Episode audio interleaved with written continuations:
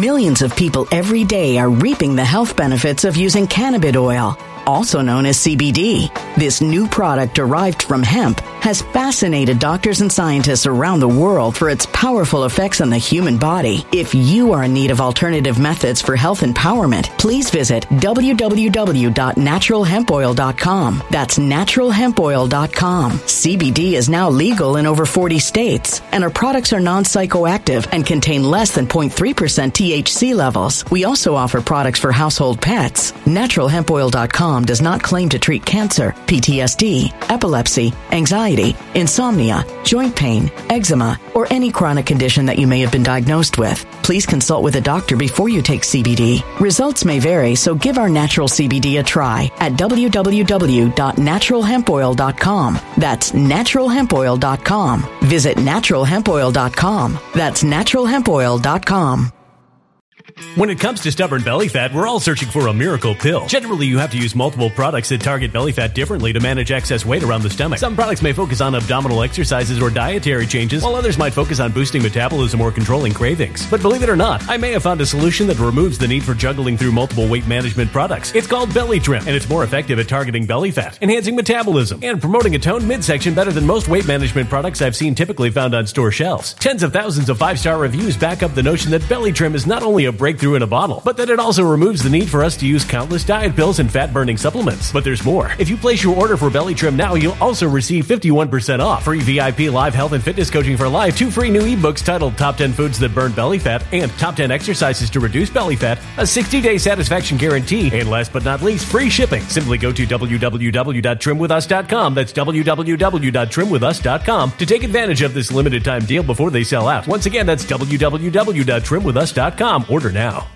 Energy bills are rising at a historic rate, and there's no end in sight. Talk to enough people, and you'll soon realize nearly everyone's shocked at their recent electricity bills. Some studies reveal energy costs have skyrocketed by as high as 60% in as little as two years. That's why tens of thousands are installing this magical little device from SavePowerBills.com to help slash their energy bills. This sophisticated gadget stabilizes electrical currents, reduces dirty electricity, and helps protect your appliances and electronics. Simply plug it into your home's wall outlet to help lower energy consumption and ultimately help reduce your power bills every month. Countless five star reviews back up the notion that this device is one of the most efficient ways to save money while beating the greedy power companies. But there's more. If you order now, you'll also receive 65% off, fast shipping within the USA, hassle free returns, and last but not least, a 60 day satisfaction guarantee. Just go to savepowerbills.com to take advantage of this limited time deal before they sell out. Once again, that's savepowerbills.com.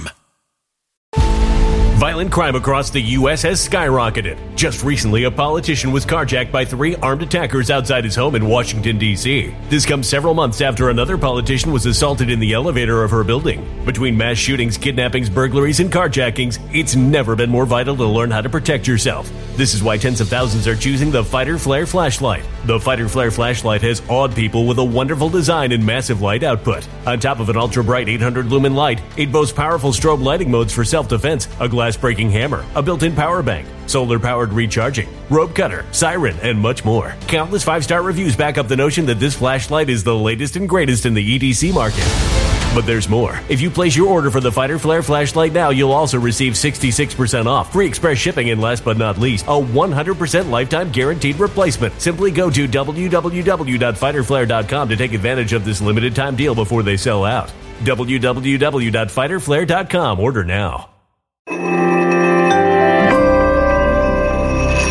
Something wicked is coming this way, and only fools are ignoring the signs. So it's time you became a financial prepper like thousands of others. Gold can travel anywhere. It's international. It's its own currency. Allocate to gold now, the timeless safe haven asset. Open an IRA with Noble Gold Investments to physically hold coins and bars and let real, tangible gold, not just paper, Save your portfolio as the economy burns again. Right now, Noble Gold Investments offers a free three ounce silver American Virtue coin with every qualified IRA. Just use the promo code GOLD to claim your free coin and secure your family's financial future. Go to noblegoldinvestments.com now. Noblegoldinvestments.com. Past performance may not be indicative of future results. Investing in precious metals, including gold, involves risks. Consult with your tax attorney or financial professional before making an investment decision.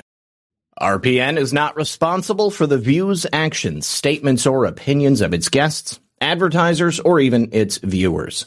The information contained in this program is not to be construed as medical or legal advice. An appearance on this platform is not necessarily an endorsement, but as always, we encourage you to do your own research. Enjoy the show.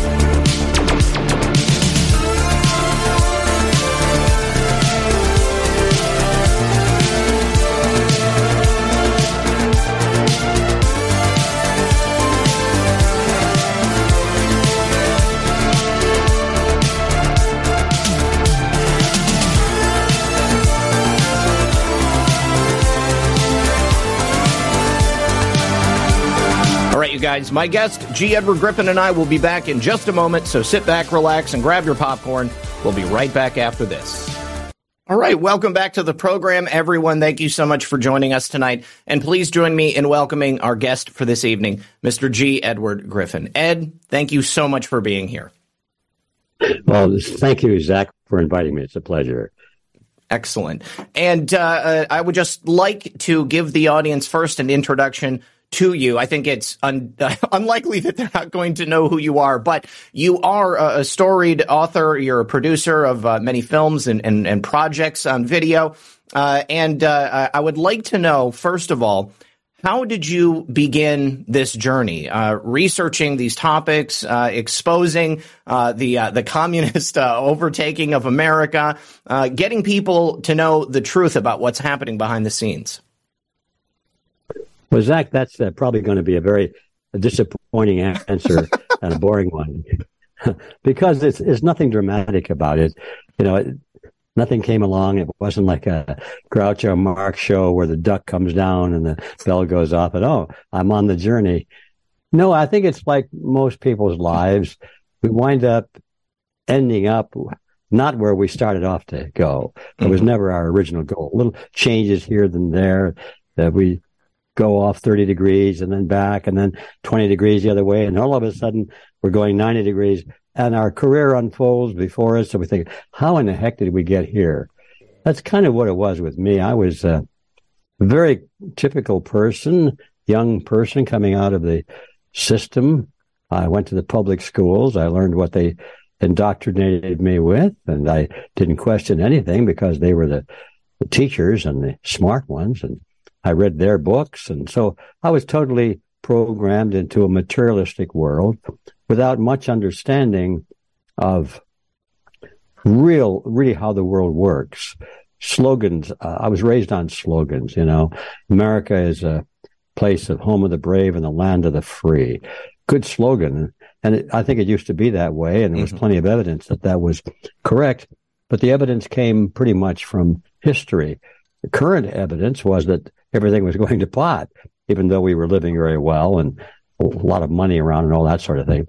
So I was kind of a materialistic guy and uh, never thought about anything much outside of myself.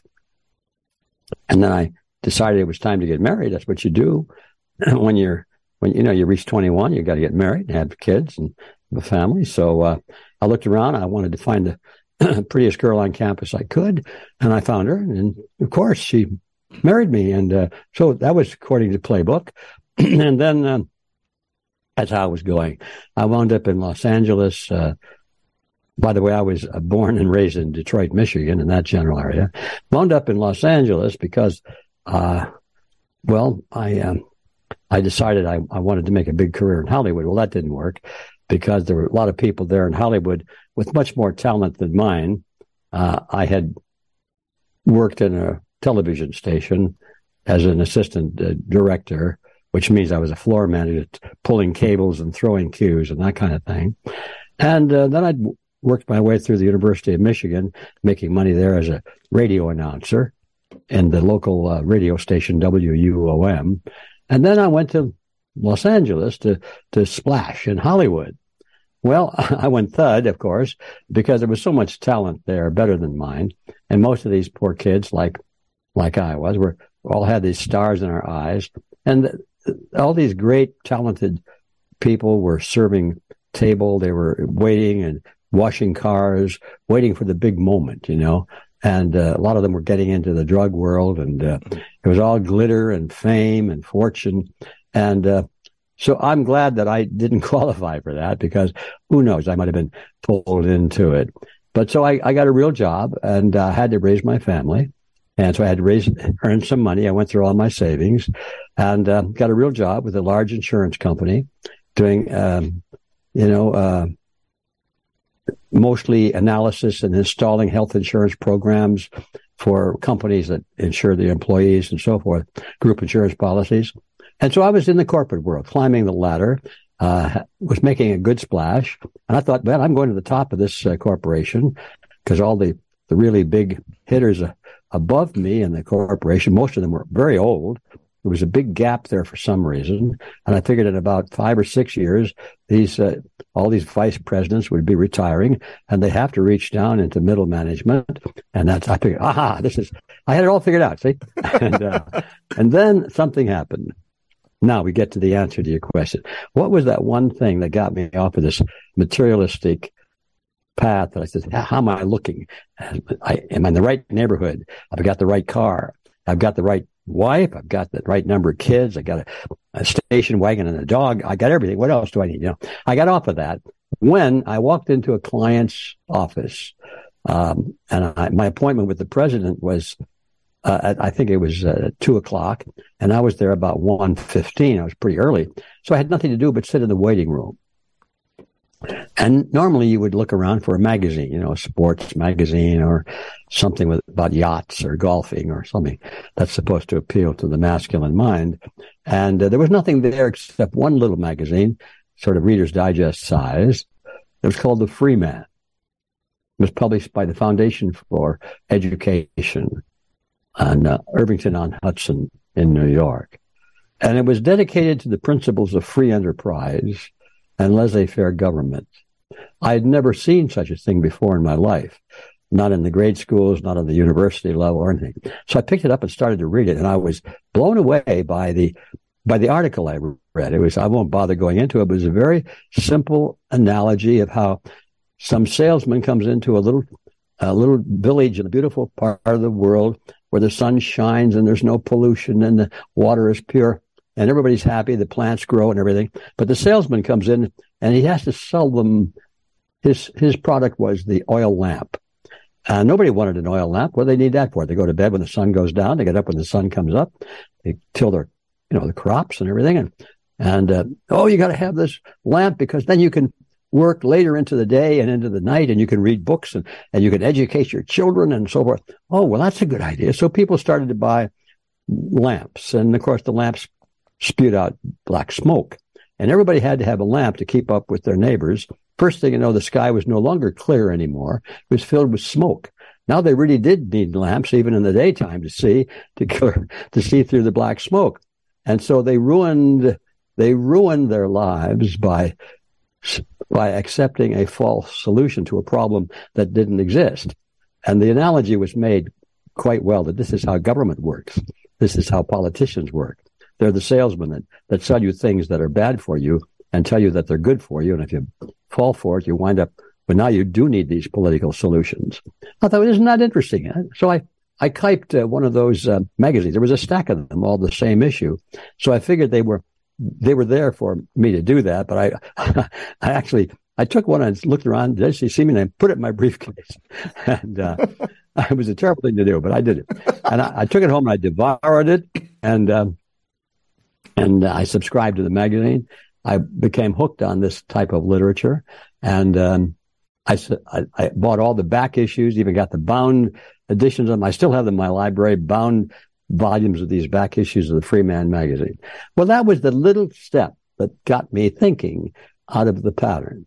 Now, that wouldn't have done it. That was no such big deal, except now I'm kind of a, a budding libertarian. I'm mm-hmm. thinking about things from that perspective. And then I run into another pamphlet written by some college professor in the Midwest. I never heard of either him or his college. Uh, but it was a critique of the United Nations, a very strong critique. And well, I knew that was garbage because I had studied the United Nations in school and I knew that it was our last best hope for peace. And it was a wonderful organization, was good people in New York were concerned about curing diseases among the downtrodden third world countries, and they wanted to educate everybody and bring everybody to the peace table and put an end to war and everything. I knew all of that. But this pamphlet it upset me because this professor had some interesting quotes and statistics and some facts that went contrary to that. So that shook my inner brain a little bit. And I went to the library, which I never thought I would do again after I got out of school. Who would want to go to the library? But I went to the library to see if I could confirm some of these things that this professor had said. And, uh, I got the books out. I looked at it. I looked up the stats and, uh, by golly, he was right. So that jolted me. And this was the one that got me off the path of thinking, well, maybe the deterioration of society was just one of those cyclical things in nature that happens you know, every couple hundred years, empires grow, then they get soft and they fall, they're mm-hmm. conquered by somebody else. we've all read the theory of the, you know, the, the cycle of history. Well, when I was reading the Freeman, information only, I got the impression that's what was going on. It was our turn to go through that historical cycle. But then when I started reading this other stuff, I said, no, this is, this is not historical. These, there are people out there making this happen. Mm-hmm. There are people out there encouraging this, this, uh, deterioration of society. They wanted to destroy society so they could build their own version of it. I could see that. So that's when my, my, uh, crusader gene started to rattle. I didn't know I had one. And for the first time, Zach, I started thinking in terms of things outside my own world, started thinking about the future, thinking about my children and my grandchildren. And what about my fellow countrymen? And what about everyone in the world? What kind of a world are we going to live in? I didn't know I had an interest in those things until I saw material evidence that those things were under attack. So that's when I really got uh, crazy. I quit my job. I had a great. That takes a lot of bravery. well, it took a lot of stupidity. My wife thought, and uh, uh, and she, how how are we going to put food on the table? We have to have an income, you know. I I remember so clearly. I said, "Don't worry about it; it'll work out somehow." And uh, so that's what I did. I quit my job, and uh, I started to uh, give speeches. I knew this. I, I studied communications and speech in school, and I was in that field eh, more or less. So I thought, well, at least I could talk on these topics. So I, I booked myself out as a, as a young guy who gave speeches on things like the United Nations, for mm-hmm. example. And, uh, I was very popular. They, a lot of people wanted me to speak in their, their local communities, the Kiwanis Club and their P- PTA meetings and so forth primarily, I think it's because I was a free speaker. I would just, I was call me up, I come and speak. And, uh, that during that period, I decided this is not going to work. I can spend the rest of my life going from group to group to group and talking to people in their living rooms and talk to maybe 30 or 40 big audience would be 60 people mm-hmm. every night for the rest of my life. I would barely scratch the surface of reaching the real population. I realized that we've got to make this, we've got to use some of the communication technology that's out there. So that's why I decided to try and produce some very low budget documentary films. I'm giving you more than you probably wanted to hear. No, no, this is perfect. It's perfect. So I, I, thought, well, I know how to produce documentary films. I think I studied it and I never really produced one, but I read about it and I participated in pieces of it. So I thought maybe I can take these topics that I am giving lectures on and uh, make them into film. So that's when I launched out of the big business ventures. I uh, had a little stack of business cards from people who had attended my lectures and they liked the lectures and they gave me their business cards and they said, you know, if I can help you in any way, let me know. So I had all these cards. I thought, hmm, they want to help. So I sent them all letters and said, well, I want to produce a, a film on this topic or that topic and I need some money and I don't want a donation. I want to form a little uh, a partnership, a venture, and I want you to invest money we might even make a buck. I didn't think we would. And I told him that. I said, we probably will lose our shirts on this, but uh, who knows? We might make some money. And, uh, and at least you could write it off as a legitimate tax uh, deduction and uh, do a good job uh, besides. So uh, blow me down. If people came forth, they would send me a thousand dollars. One lady sent me two thousand dollars. It was amazing. And I think our budgets for our films were, I think, about twelve thousand dollars a two hour documentary, which was mostly me speaking, unfortunately. But anyway, uh, that's what we did. We produced some film strips. And finally, oh, by the way, everybody made money on those films a little bit, not much, except for one. And that one broke even. So nobody lost a penny on any of those ventures. So I was very happy about that. That's uh, great. Okay. So then, so here I am uh, I'm producing these low budget films, and I decided that I wanted to produce a film on inflation. Inflation. Well, that's an interesting topic. I didn't know too much about it, except that it, I knew there was something fishy going on there. Why would the dollar have held its value for so many years, rock steady, and then all of a sudden it started losing its purchasing power? And I had read some opinions about it. Somebody said, well, it's the bankers, it's the Federal Reserve, it's the creation of money. not the creation of money. How do you create money? Well, they throw you in prison if you create money. Mm-hmm. You're not allowed. You're not the government. So that's where I was, you know. So that this would make an interesting uh, uh, documentary film. So I did some research. I filled up a couple of banker boxes with books and, and reports and magazine articles on every aspect of this. And I never did produce the film because other things came along that were seemed more timely and um, were easier to do. And then now I'm, I'm moving forward in this narrative and coming to an end pretty much.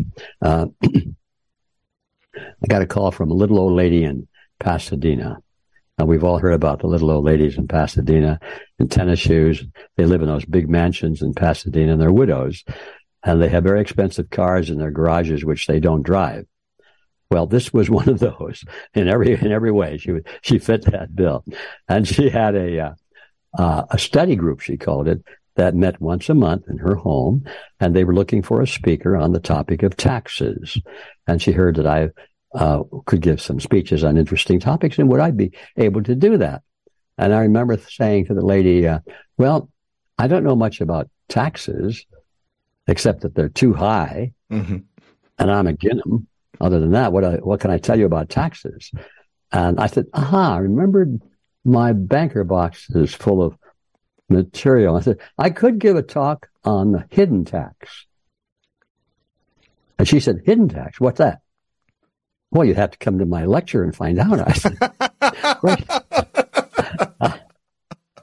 so, uh, of course, I was talking about inflation. Mm-hmm. It is a hidden tax. Mm-hmm. And uh, so I told her it was about inflation, and she said, "Oh, that would be wonderful." So that okay, we, I did the speech. I've got these banker boxes out and I opened up them. I went through all the material and said, Oh my gosh, this was even more, uh, more significant than I realized it the first time I went through it. I guess I was still too green at that point to appreciate what I was holding in my hands and how important it was in other aspects of the this battle for liberty and and independence. Anyway, so I got really into it by this point, and I I worked hard to put together a little uh, quick and dirty speech on it. And at the end of this presentation, there were again about 50 or 60 people there. I remember this one gentleman came up and he said, You know, he said, That's very interesting. You should put that on the road. Well, that's the worst thing he could have said to me because I thought, wow, I could put this on the road. So what did I do? I put it on the road. I started to promote that uh, I was offering a one day seminar and I called it a crash course on money. And all of a sudden that caught up a lot of attention. Mm-hmm. Well, everybody wants money. They want to know about money. And they think they know at some level that they don't know anything about money, how it comes into being, how it loses or gains its value, what's good money, what's bad money, uh, who's responsible, who makes the decisions, none of that. So um, I gave this course uh, lecture called Crash Course on Money, and it was uh, very successful. We sold out in every case, and um, now we didn't have just 60 people, we'd have like 250 or 300 people uh, in that range. Well, this is a lot better. We're gaining on it. And um, so that's where I was. And until finally, another little old lady, she was not from Pasadena, but she was similar. She, at the end of one of my crash courses, uh, she said, uh, well, Mr. Griffin, that was funny. Here she's beautiful little old lady, probably in her 80s or late 70s, and she's calling me Mr. Griffin, you know. I think I'm probably about 30 years old or 32 years old like this. She, Mr. Griffin, she says, um, I, I need advice. She says, you know, I, I'm a widow and oh, we don't have a lot of money. I, I have the insurance from our policy and it's invested in, uh, in a couple of small apartments and I'm in debt to do that, but I'm making a little bit of cash flow on it. She said, what do you recommend? Should I sell that and get out of debt? Should I go into gold and silver? What should I do? Should I, um, why, how do I protect myself from this continuing inflation? What is a good investment today? And I looked at her and I, it was like she had stabbed me in the heart because she exposed, with that question, she exposed the fact that I was a fraud because I had no idea how to answer her question. I was so wrapped up in the banking mechanism and the inflation mechanism. I couldn't answer her question. In fact, I was thinking about some of those things myself. How should I do it? Mm-hmm. And I told her something. I, she was satisfied. And, uh, but that's when I stopped giving those lectures and I enrolled in the college for, for, for financial planning in Chicago. It's a home course, but it's similar to a course that people take to get their seat, uh, their, um, CPA designation, you mm-hmm. know, and this one offered a, a, recognized designation as a certified financial planner, C, um, CFP designation. Okay. Now I did that not because I wanted to become a financial planner, but because I wanted to learn about the real world of markets and investments. And um, so I went through that. I got my designation. I never used it, but I've got it on the wall someplace, on some other wall. And uh, that's when I realized what I had hold of. Because I realized that just about everything that was in that course was built on a foundation of lies. And there's no way, no way in the world that if that's all I knew about money is what I learned in the course, there's no way I could have given good advice to anybody. I would have been setting them up to support the system, mm-hmm. but they would have all been vulnerable and they would lose their their asset values and everything, and they'd be they would lose at the end of the process in most cases. So I thought this is terrible. Somebody's got to do. There went my Crusader gene again. Mm-hmm. somebody's got to take this information, which I had accidentally, literally accidentally acquired, and tell the world about it. That's when I decided, hmm, how do I do that? I guess I better write a book. So that's how the creature from Jekyll Island started. And now to wrap this all up, and that's pretty much the end of the story, although it continues in that vein. Of course. You see, I'm going from one place to another. I'm winding up in places I never thought I would be there. I'm the last person in the world to write about money and banking. I mean, my, what do I know about money and banking? You know, and I'm going to write a book about it and, and, and face some of these college professors that teach courses on it. They're going to cut me to little pieces and spit me out, you know, like little pieces of chewing gum never happened, of course, but I was afraid that it would happen. So I'm the last person to do that. But uh, and I, I would never have started down that path, Zach, if I had known then what lay ahead. You know, because there were too many challenges and too many things where I came to a place where I, I can't go beyond this. This is beyond me. I've chewed off more than I can swallow. So, but nevertheless, I stuck with it. And I think many people have asked me how long did it take me to do that? And it's a hard question to answer because I was doing other things along the way to keep the proverbial food on the table. Sure. I couldn't just stop everything. But I think if I took all the hours, days and hours that were spent on that project and put them together, it would span a seven year time period. So this roughly takes us to what the uh, early to mid 1960s uh, at this point, and um, the world has really changed since then. You know, at that time, America was entering into Vietnam. Uh, we had this kind of era of prosperity after World War II and then moving into the countercultural revolution. Um, how has the work you've done changed in terms of how society has been receptive to it. Uh, as people moved into that uh, that countercultural revolution, do you think that they were more receptive to learn uh, about what was happening behind the scenes, uh, like the true machinations of America and the financial markets, uh, or do you think that uh, it's become more difficult as a result of what we saw in, in the hippie movement? Well, I, that's one of those questions where I think the answer is yes and no. Okay. Um, because they're both trends, I think, at work, and it's hard to evaluate which is the stronger, if if there is any answer to that one.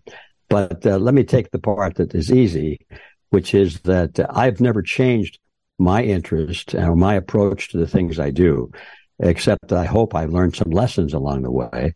And I'm doing it more efficiently now than I was in the beginning. Other than that, my, um, I guess it's my uh, aptitude or my interest in things like that are are always the same. For some reason, I want to, I don't want to deal with the minutia at first. I want to get past all the details and say, let's clear that out, see what the foundation is. That, that's a hard way to describe it, but I'm always looking for the big picture first. And I never knew how important that was. It was instinctive. That's all. And so uh, many people, if not, I'll say most people are not interested in that kind of an analysis. They don't want to know about, well, it all began back with Adam and Eve, you know? Mm-hmm. They want to know how, let's start with uh, the last election. Mm-hmm. And that's all they're interested in. So those people um, are not usually attracted to my kind of work. And uh, that's too bad. I, I regret it, but I, I, I say in the comfort of my privacy that, well, they wouldn't do anything about it anyway, because if they don't understand the foundational issues, they're probably going to be on the wrong side. Even right. though their hearts and their instincts are, are correct and they're good people, they're going to be easily fooled. And if that's, if they're not willing to understand the foundational issues, um, probably we're better off uh, just steering clear of them because they can't help us. We have to help them if we can. So the counterculture thing was kind of a mixture of both of those. I think most of the, as you call it, the hippie types were, were introspective people. They wanted to know about foundational mm-hmm. things, mm. but the, the media primarily and other forces outside of the media that were well financed by some of the tax exempt foundations and all that were making it easy for them to pick up on slogan oriented ideas. And of course, the new age and the age of Aquarius and everything is supposed to come from the sky or the alignment of the, of the planets or something. And, and we're all going to be at one with the universe and we'll sing kumbaya. All, that was, I believe, uh, deliberately infused into it to act like a magnet and pull a lot of people out of a, of a uh, productive action program to do something about the world. Yeah. Just to get them off the track, so to speak, and onto a siding. So it was very hard, if not impossible, for me to reach the kumbaya people. And um, by the way, there's still plenty of kumbaya people out there. Sure. And they, they'd rather, you know, they'd rather go to India and, and study under a guru will tell them that everything is okay if they just learn how to say om, you know, something like that. And it's a very appealing thought. You smoke a little pot, I suppose it begins to make some sense. So, um, but those are not the people that we're, that we're looking for. So I, I don't even think much about them except too bad. Maybe the, somehow they'll break out of that pattern. But now for the really serious people, um, that's where it gets tough because the serious people are more skeptical. And uh, I could talk all day. And they'll listen to me and they'll say, like I would if I were them, they say, well, that sounds interesting, but I don't believe it. Prove it. Show me. Where's the evidence? I don't see any evidence because they're all looking at mainstream media right. and haven't yet come to the realization that mainstream media is a barrier to evidence. Mm-hmm. It's a filter. They don't, they don't believe that either. So uh, you start with that handicap because their sources of information are polluted. And uh, you can't just say, you know, you're, you're dumb not because you're stupid, but you're dumb because you haven't had facts. They don't want to hear that. That sounds just criticism, but it's, it's the truth. I mean, it, I think, except for some accidents of history, like walking into that store and buying that pamphlet or into the guy's office and picking up the other pamphlet, except for a few accidents like that, I might be in the same category. I don't know. It's, it's quite possible. So the, the intellectual, let's call him that, the one that thinks internally a lot, introspective type of person, um, can be um, the hardest person in the world to reach and also the easiest person in some cases because they want to know deeper than on the surface. I still run into that all the time. I welcome the, the hard nosed ones because that's the way they should be. I'd, I'd rather talk to somebody that just says, I don't believe you, man. Mm-hmm. You know, where do you get that information? I love it when I hear that because I've got the information. Uh, it's, that's a lot better than the other one that says, well, you can show me the information, but it's probably it's probably not valid. You know, they won't check it out. So now we get to the real question that you ask. Is it much different now than then? And, uh, yes, it is.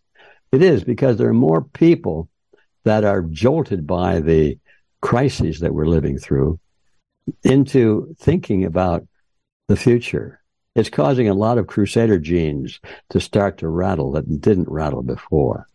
And the number of people that want to hear what we have to say, not that they're, not that they necessarily believe it, but they want to hear what they have, what we have to say because they know something is wrong mm-hmm. is, I would say it's tenfold greater than it was back in the 60s and 70s and 80s. Life was too comfortable in those days. Mm-hmm. What are you talking about, man? Is look, we got all the money we need. We got freedom. We can travel anywhere in the world. We can say anything we want to say. And it was true, but they didn't realize that the, the system was being plowed up and seeds were being planted all over the place. And they didn't realize that any of that happened until COVID came along and the rain came overnight and watered those seeds. And in the morning, when they opened up the window, they looked out and their lawns were filled with mushrooms. All the mayors, all of the governors, all of the health officials, all the news media people around the world, regardless of what country, they were all in unison, saying and doing exactly the same things. Those mushrooms came up out of the ground. People said, where did that come from? Now they can see that those seeds were planted there one by one over a long period of time. And that COVID was the signal the warm sun signal, okay, this is the time to reveal yourself. Mm-hmm. So because any thinking person can understand that things like that don't happen around the world instantly all at the same time. Anybody that can see that and thinks about it, they can say, what the heck is going on? Who is behind this? That's what, that's what we need to, we need to encourage because once you start asking that question, there's only one answer. Uh, so let me say, uh, Ed, You've spoken for years about this uh, growing and gradual communist takeover here in America. And you're absolutely right. COVID seems to have been the signal. Actually, we can go even a couple of years before that. The election of Donald Trump uh, seemed to have activated uh, many people across the media and in politics. And the idea of a socialist United States of America suddenly became uh, very attractive to a lot of people out there. They they looked at Donald Trump and people in you know the freedom and liberty movement. They called us fascists. Uh, they said that we were the danger to America. We were a danger to democracy itself and that if only they could stop Donald Trump and uh, get everybody around to their line of thinking, which really was uh, about power and control and uh, censorship. You know, the last several years ha- have really brought a drastic change to America, and I feel that your work has become more relevant than ever. What has that been like to witness this gradual changing in America and then suddenly uh, a much more drastic change overnight? Well, it's certainly um, exhilarating, I guess is the best word that I could come up with at the moment. It is exhilarating because prior to COVID, um, there was nothing really happening except gradual improvement. Well, good, we got an, this this fine young person just woke up, and uh, and he's going to be on our side. And this person over here, this teacher realizes, oh, I'm going to start instructing my students on some of this stuff. And but it those little piecemeal little stuff, like a, back in the day I was describing earlier when I decided that you can't save the world 60 with speaking before 60 people a night. You're not going to live anywhere long enough for that. And uh, so I realized that the rate at which we were gaining, although we were always gaining, was too slow. And then COVID, of course, changed all that for reasons which we've described. But along with that, COVID not only changed uh, the rate of awakening, which was good, but it also was, it signaled the beginning of the mad dash for the finish line. Because I think that, um, our opponents recognized that once they came out fully, like they have done now, and they've exposed themselves, they've taken the the the velvet glove off of the fist, and you can see the the armored fist underneath it. And uh, once they do that, it's going to wake people up. They're not dumb. They they always think ahead. They're like like the military. They have buildings full of strategists. They, well, this is plan A, this is plan B, this is plan C.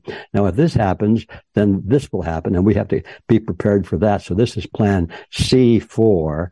They, they've got strategies prepared for no matter what happens. So when we think, oh boy, this, this, I bet this surprises them, forget it. No, they've got a plan for it all along. Yeah. And you can be sure that they knew that once they removed the, uh, the velvet glove from the iron fist, that they knew there'd be a strong public reaction. They knew there would be people who would demand a man on a white horse to say the right things, who would be a false leader, for example.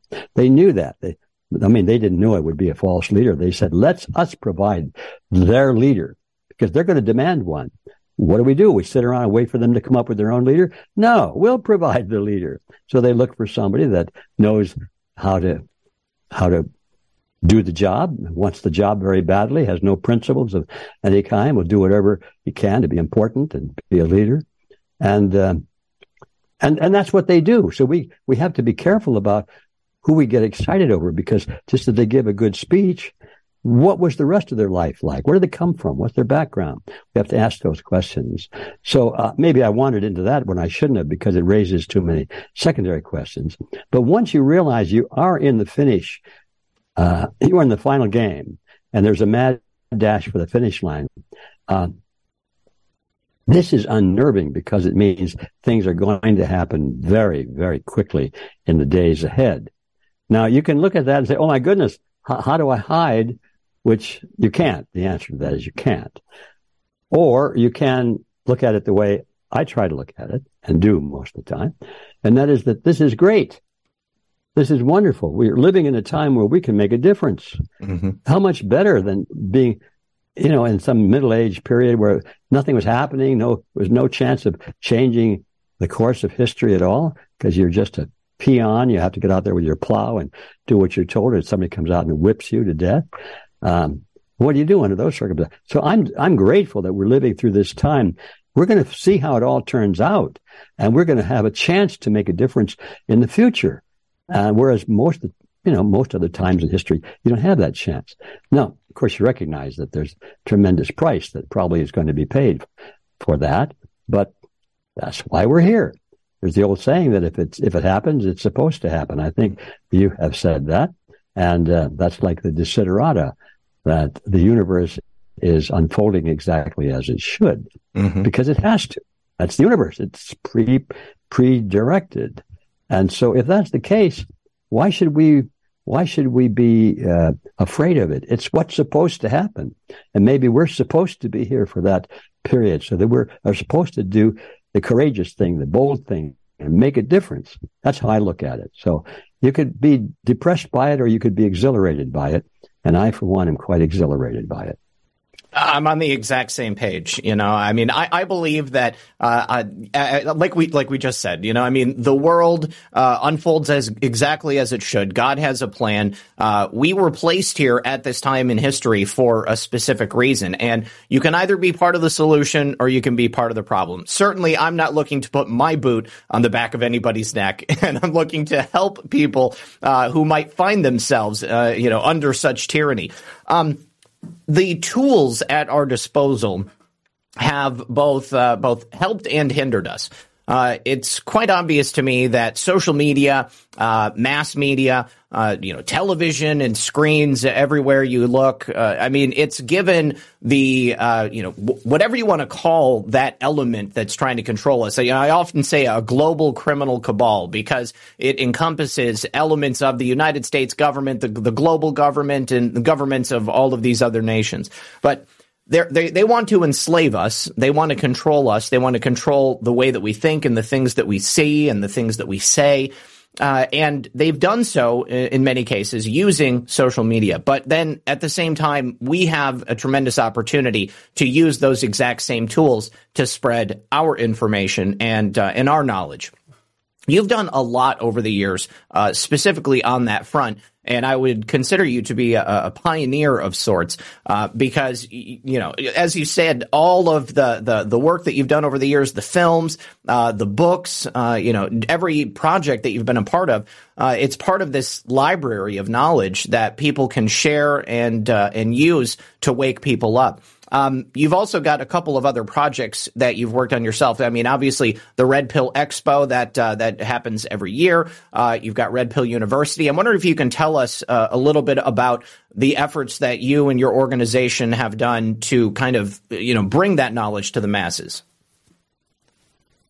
Oh yes, I would be glad to do that because that's where the action is. That's how if we're going to if we're going to serve a constructive, positive purpose, that's how it's, in my view, going to be done is through something tangible, some kind of a movement, some kind of a coalition of like-minded people globally. And so a long time ago, I began to think, well, how do we create that? I mean, we can sit around and read all the books we want and uh, get very wise and know a lot of history and give great speeches and all that. But how do we translate that into actual uh, reform at the political and social and economic level? Well, the answer is easy. Let's see how our opponents do it. they haven't, they, they've never had any problem converting their ideas into political reform. And, uh, but we, we've always assumed that because they did it, it's something we should uh, run away from, we should refrain from. But what am I talking about? I'm talking about uh, secret societies like the one created by Cecil Rhodes. Probably not many of your listeners or my followers and supporters, most of them never heard about this secret society. In spite of all the books they've read and everything, and they, they're quite open minded and they, they don't accept everything, but they challenge and then they say, oh, this makes sense. Um, they'd never heard about the secret society created by Cecil Rhodes, the greatest one of all history, and it's still in effect. It's still running the show. And um, uh, I don't I don't want to go into that topic now because we could talk for several hours on that. But um, when Cecil Rhodes created this organization and then built his Rhodes Scholarship around it to recruit people into it, which is what the Rhodes Scholarship is, uh, that comes as a surprise to people. Uh, he decided that well, we're not going to give our organization a name. It has no name, and that's a a strategy that they adopted, pretty smart one. He said, if you, if we have no name, it makes it more difficult for people to talk about us. Hmm. And in fact, the, the few authors that have written about it, like um, Professor Carroll Quigley wrote his, his book uh, on that topic. Um, he, he, even he doesn't know what to call it, and he's the world's expert on it. And uh, he calls it the organization or the group.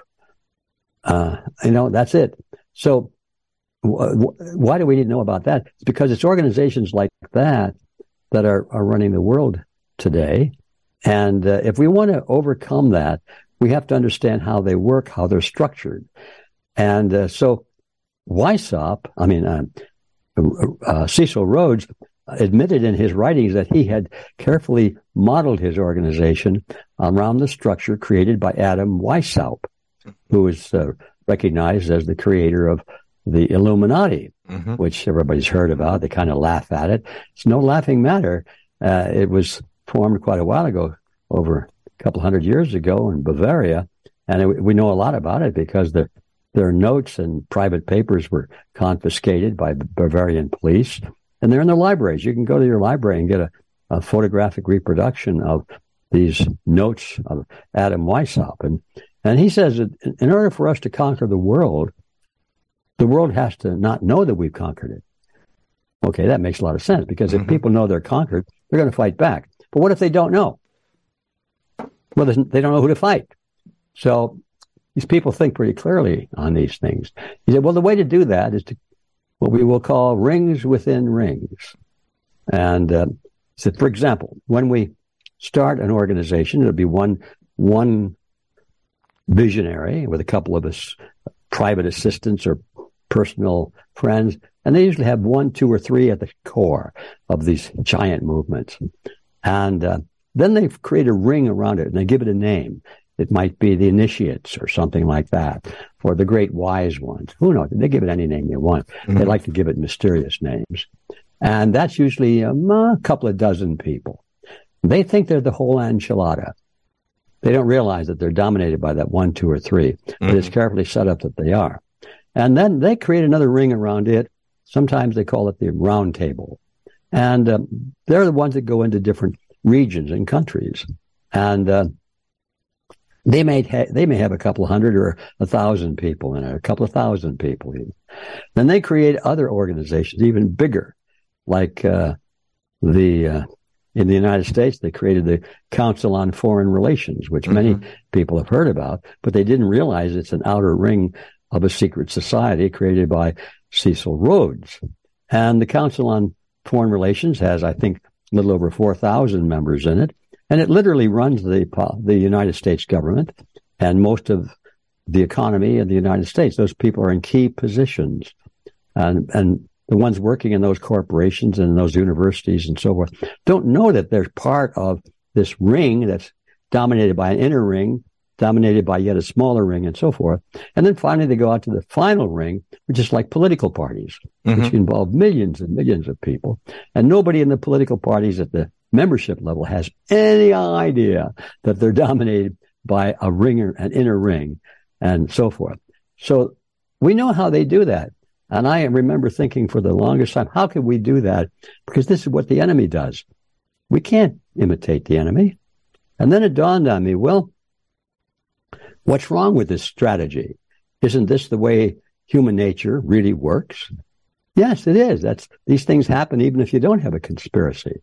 Take a look at your local community. That's how it naturally forms. There are people that influence other groups and they influence larger groups, starting at the family level or the banking level or university level or something like that. It's a natural formation. The only difference is that they are secret about it and they have their, their objectives are hidden. They lie about it. We could use the same structure or encourage the same structure as long as we're open about it. This is what we do, and this is why we do it, and we have no secrets. Now, there's nothing wrong with it ethically or in any way. So I thought, let's give it a try. Now, all of that is background to your question. You see how I do? I like to go to the foundation. No, that's, so this I, is I what, this is what's yeah, this is what started the whole thing. So how do we emulate that? And so we created an organization called Freedom Force International, mm-hmm. which is like that little group in the center. And it's a small group, but it's people like, like you and me. And we just devote our lives to these issues. We live and sleep and breathe these issues. And uh, we're scholars. We like to think. We have libraries, huge libraries full of books, and we're ready to go. But we can't save the world. We need lots of people out there, in addition to us, who aren't interested in that kind of involvement in a movement like this. They have lives to to live. They have, uh, you know, they have the things to do, families to support. But they're, but they're good people, and they they know something is wrong, and they want to be part of the solution. So we created an, a ring around Freedom Force International, and we called it the Red Pill Ring because that's that popularizes everything that we want to say. It doesn't cheapen it. It doesn't falsify it in any way. Everything that we have to say at the at the uh, Freedom Force level can be restated in terms of illusion versus reality, which is the red pill uh, meme. So we can talk about uh, global government uh, at at some philosophical level, or we can say do we really control our government or are we falling into international hands? And, and the one is deeper than the other, but they're both the same thing. So the illusion is that the United Nations, for example, is there to bring peace to the world. And the reality is that that's true, but the peace that they're planning to bring is the peace of the cemetery, mm-hmm. where nobody is alive that resists their power. It's peace in both cases, but it's not the peace of living people. It's the peace of dead people. And uh, that's a little extravagant way of saying it, but that's pretty much what's going on. Maybe hyperbolic, but it's true, though. it's true, yeah. so, um, so, so we can we can talk about that at the red pill level a lot easier to and reach more people than at the Freedom Force level. So we have the Red Pill University, which is dealing in these issues at that popularized level all the time. And then we have the Red Pill Expo, which is in two events a year, which are sponsored by the Red Pill University. So, and then in the future, just to make it clear, reveal everything, in the future, we will have another ring, which is, we'll call it, uh, uh, we'll call it the Born Free Ring. It'll be a caucus at first, a caucus within the Republican Party and a caucus within the Democrat Party. And we'll gather all the good people we can within those parties into a born free caucus. And of course, it's based on that popular song, you know, born free, free as the wind blows, da da da da da da da da, and so forth. It's got some got some oomph to it, and it's and it's real. It's not it's not phony. It's it's a good slogan because it's real, and uh, and then if and when that fails to change the party structure of the Republican group or the Democrat group, then we take our caucus and we leave and we form a new party. And that one will be the one that will be the biggest ring around us. So there's our strategy. And now the question is, well, what's this Red Pill Expo all about? Now you see where it fits in this total thing. We're trying to reach out to millions and millions of people who would never be interested in reading all these books that we're talking about. But they know in their heart and their mind, their instinct, that we have a big problem. And it's wrapped up with our liberty and our privacy and our humanity. That's all they need. That's, that's far enough. That's beautiful. Their movements can be built on that and they're solid movements. They can't be twisted as long as we keep focused on those principles. That's what it's all about. I, I really like that because at you know at, at the end of the day these are nonpartisan issues. I mean the idea of liberty, the idea of freedom. I mean it's something that we're supposed to be afforded by very nature of the fact that we're alive and uh, you know they're enshrined in our Constitution and our Bill of Rights. But they have been politicized and polarized to such a degree by those secret societies that are running the uh, the levers of power behind the scenes and in case certain cases they've been become almost dirty words. You know the idea that you would be interested in liberty uh, is now somehow an extreme point of view from the uh, the mouthpiece of the mainstream media or uh, from certain elements of uh, of the Democrat Party, um, and so I think we we need to be able to come together on these things and realize that if we're going to survive as a society, as a nation, uh, we have to rally around them and, uh, and and understand even what they mean. You know, I mean, people are so brainwashed today. Uh, the uh, the the useful idiots of the left and uh, and even plenty of them on the right. People are just spouting those slogans. They're uh, spouting the talking points that they're being given by the people that uh, that they're following and, and by the political leaders. Uh, and then as that's happening, our rights and our liberties are being chipped away and we're being pitted against each other. And I see it not as a, a battle of ideologies necessarily between the left and the right. I mean, this is really uh, about, you know, the elites and the plebs. You know, those people that are running the scene, are running the machine behind the scenes. Uh, and then us, the regular people who are, are just trying to make our lives every single day. I mean, we, we want to survive. We want to uh, be able to walk in, down the street and, and say what we think and uh, feel, uh, uh, you know, no, no fear of retribution for doing so. Um, so yeah, I, I, really like the approach and the way that you described it. I had never thought about it, but you know, the, um, those secret rings that are running the world. This is something that I'm highly interested in. I think a lot of people wonder about because there are so many secret societies. You know, you, you think about the Illuminati or uh, the uh, uh, the United Nations. We've got the uh, you know OTO or you know any number of Club of Rome. You know, it goes on. Committee of 300. All of these secret societies and groups are are running different aspects of it. But at the end of the day, who do you really see as the the man behind the curtain. Uh, you had mentioned Cecil Rhodes. Do you think that it all all roads lead to Rhodes, or is there somebody else behind it uh, that we can point to? Good question. Um, I'll start by saying I don't know because I really don't, and I hate to anybody think that oh Griffin thinks this, Griffin thinks that, therefore it must be true. No, I don't know because unfortunately they don't invite me to their meetings. Sure. I guess I don't know their handshake or something. Um, but I, you can figure out the important things. Let me dig a little deeper again, as usual, go down to the foundation. You mentioned before that you didn't think it was a question of right versus left. And you are absolutely correct on that because when you analyze what is the difference between the right and the left, and there is no difference when when you think about definitions, for example, what's the difference between communism and Nazism? The flag, mm-hmm. but the principles, the principle, the language of the Germans versus the Russians or something. But no, they cross country lines too. Uh, I discovered that years ago when I was uh, reading some of these old books, and I discovered that all these words: socialism, communism, fascism, Nazism, New Dealism, liberalism, right versus left, Republicans versus Democrats, blah, blah, blah, blah, blah, blah, blah. That's part of that division process that you mentioned where they try and force us to choose sides when in fact both sides are controlled by them mm-hmm. because they know that we demand conflict. We must feel that we've had a battle, that we tried to win, but we just failed because we were beaten. Now, that's why they, they always put up opposition of their own so that people, the general public can be sucked into that feeling that, well, we tried. You know, I'm a Republican, but darn it, we lost. Why? Because of what we call them RINOs now. Mm-hmm. They're, you know, Republicans in name. No, they're not Republicans in name only. They're false leaders that went in there with that as their mission. Don't think that they're good people. They know what they're doing. They're false leaders.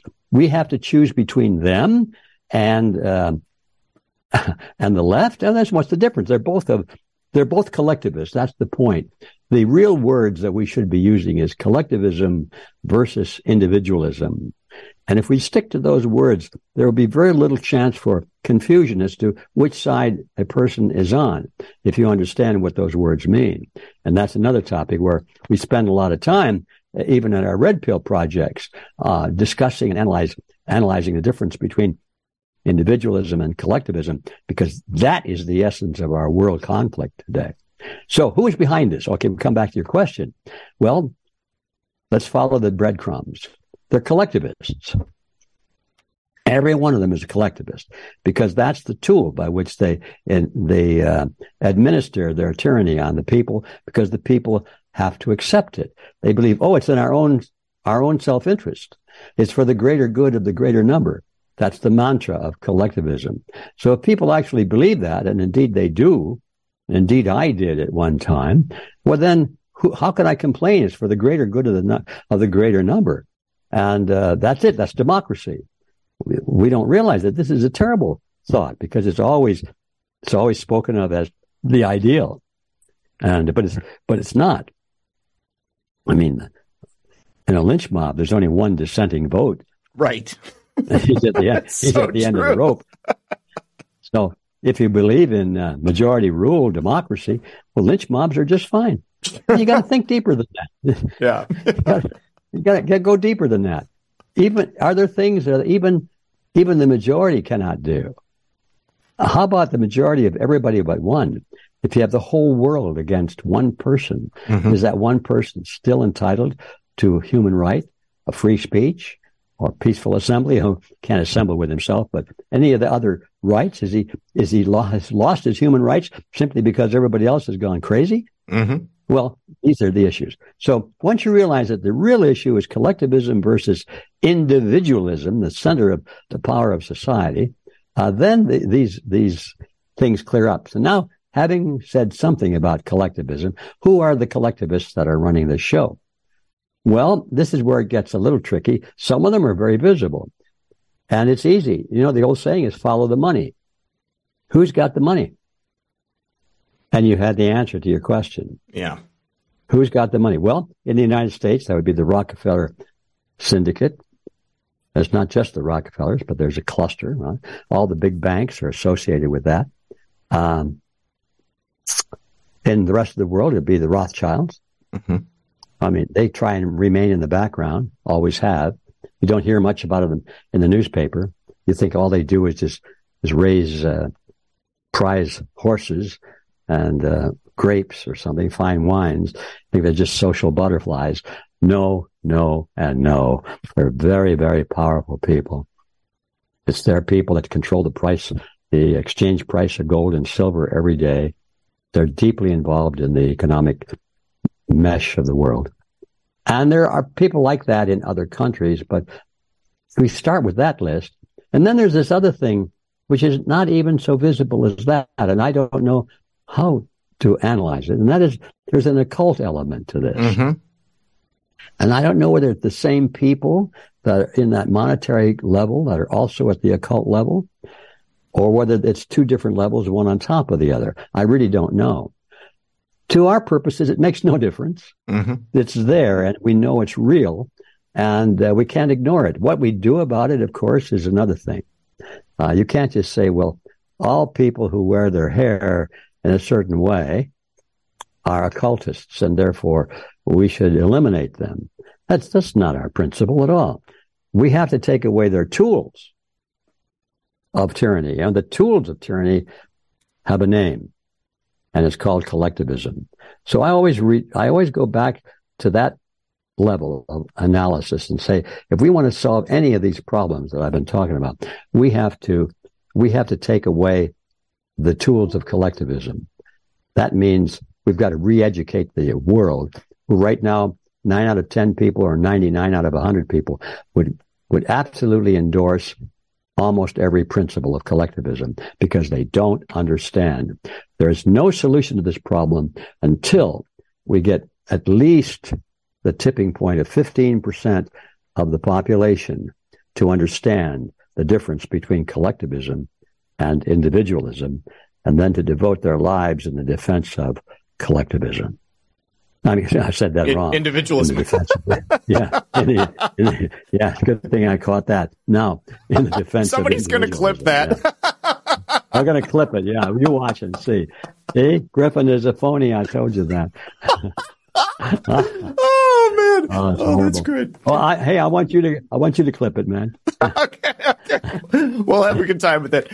Uh, all right, you guys. Uh, the phone lines are open, so if you have any questions for uh, G. Edward Griffin, by all means, uh, jump in there. I've dropped the Zoom link into the uh, relevant relevant chats all over, and uh, I've also put the information up on the screen. Let me jump over here to the foxhole, and we'll Millions of people every day are reaping the health benefits of using cannabis oil, also known as CBD. This new product derived from hemp has fascinated doctors and scientists around the world for its powerful effects on the human body. If you are in need of alternative methods for health empowerment, please visit www.naturalhempoil.com. That's www.naturalhempoil.com. CBD is now legal in over 40 states, and our products are non psychoactive and contain less than 0.3% THC levels. We also offer products for household pets. NaturalHempOil.com does not claim to treat cancer, PTSD, epilepsy, anxiety, insomnia, joint pain, eczema, or any chronic condition that you may have been diagnosed with. Please consult with a doctor before you take CBD. Results may vary, so give our natural CBD a try at www.naturalhempoil.com. That's www.naturalhempoil.com.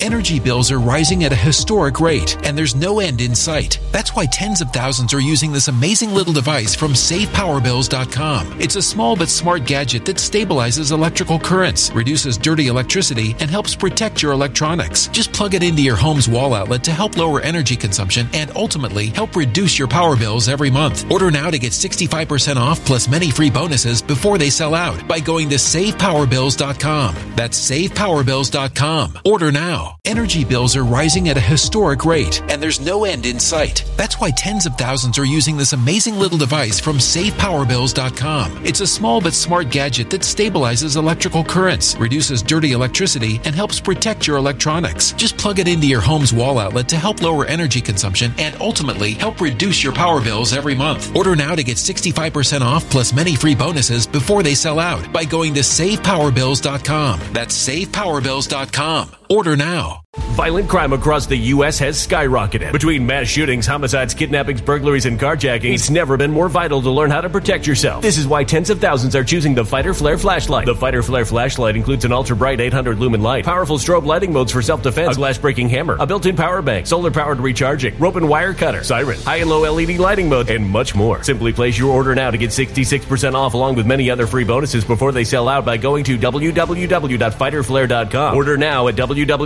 www.fighterflare.com.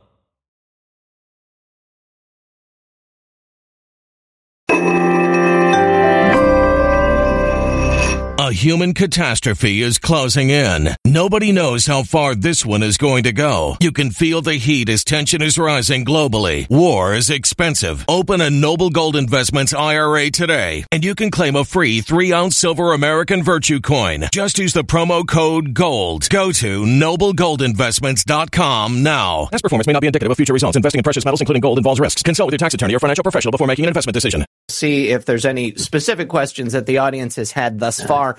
Uh, Porpoiseful, thank you very much for that donation. PC Tech Pro says, thank you. Edward Griffin for your vision. Uh, let the arrest, oh, actually, I have to hit pause so that that doesn't jump around on me.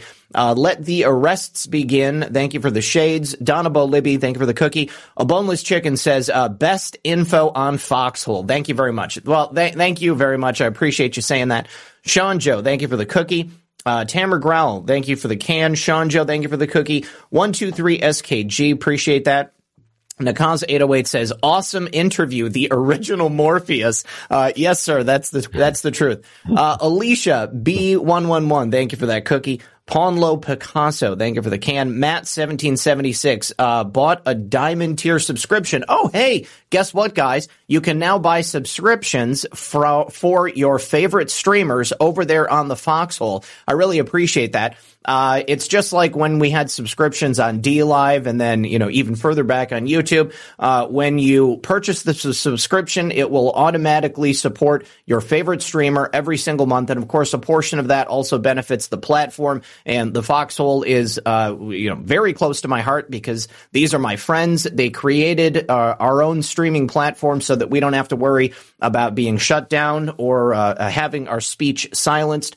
Uh, so thank you very much, Matt. Uh, Slug Trail says, I hear you need a hammer now to be in secret societies. That's a Paul Pelosi joke right there. No. Oh, oh, good lord. Um, and then also Paulo Picasso says, marked safe from a hammer fight in my underwear.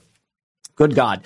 Uh, you know, one of the uh, uh, the the interesting aspects of you know uh, the uh, the communication system that we have in place now, and and the speed with which information flows, it's almost very difficult for them mm. to be able to control the narrative in the same way they could in the past. You know, if we go back even twenty years, Ed, and Paul Pelosi gets caught with a naked gay activist in his living room uh, having a fight with a hammer I think the police uh, uh, and uh, San Francisco they, would have been able to cover that up, and maybe we never would have known about it.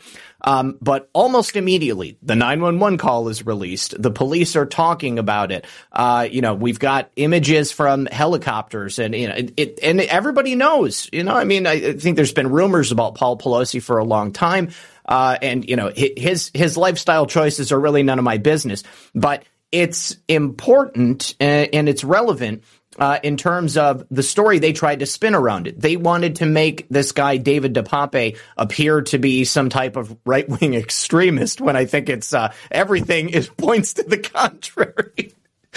and you, you really can't get past it.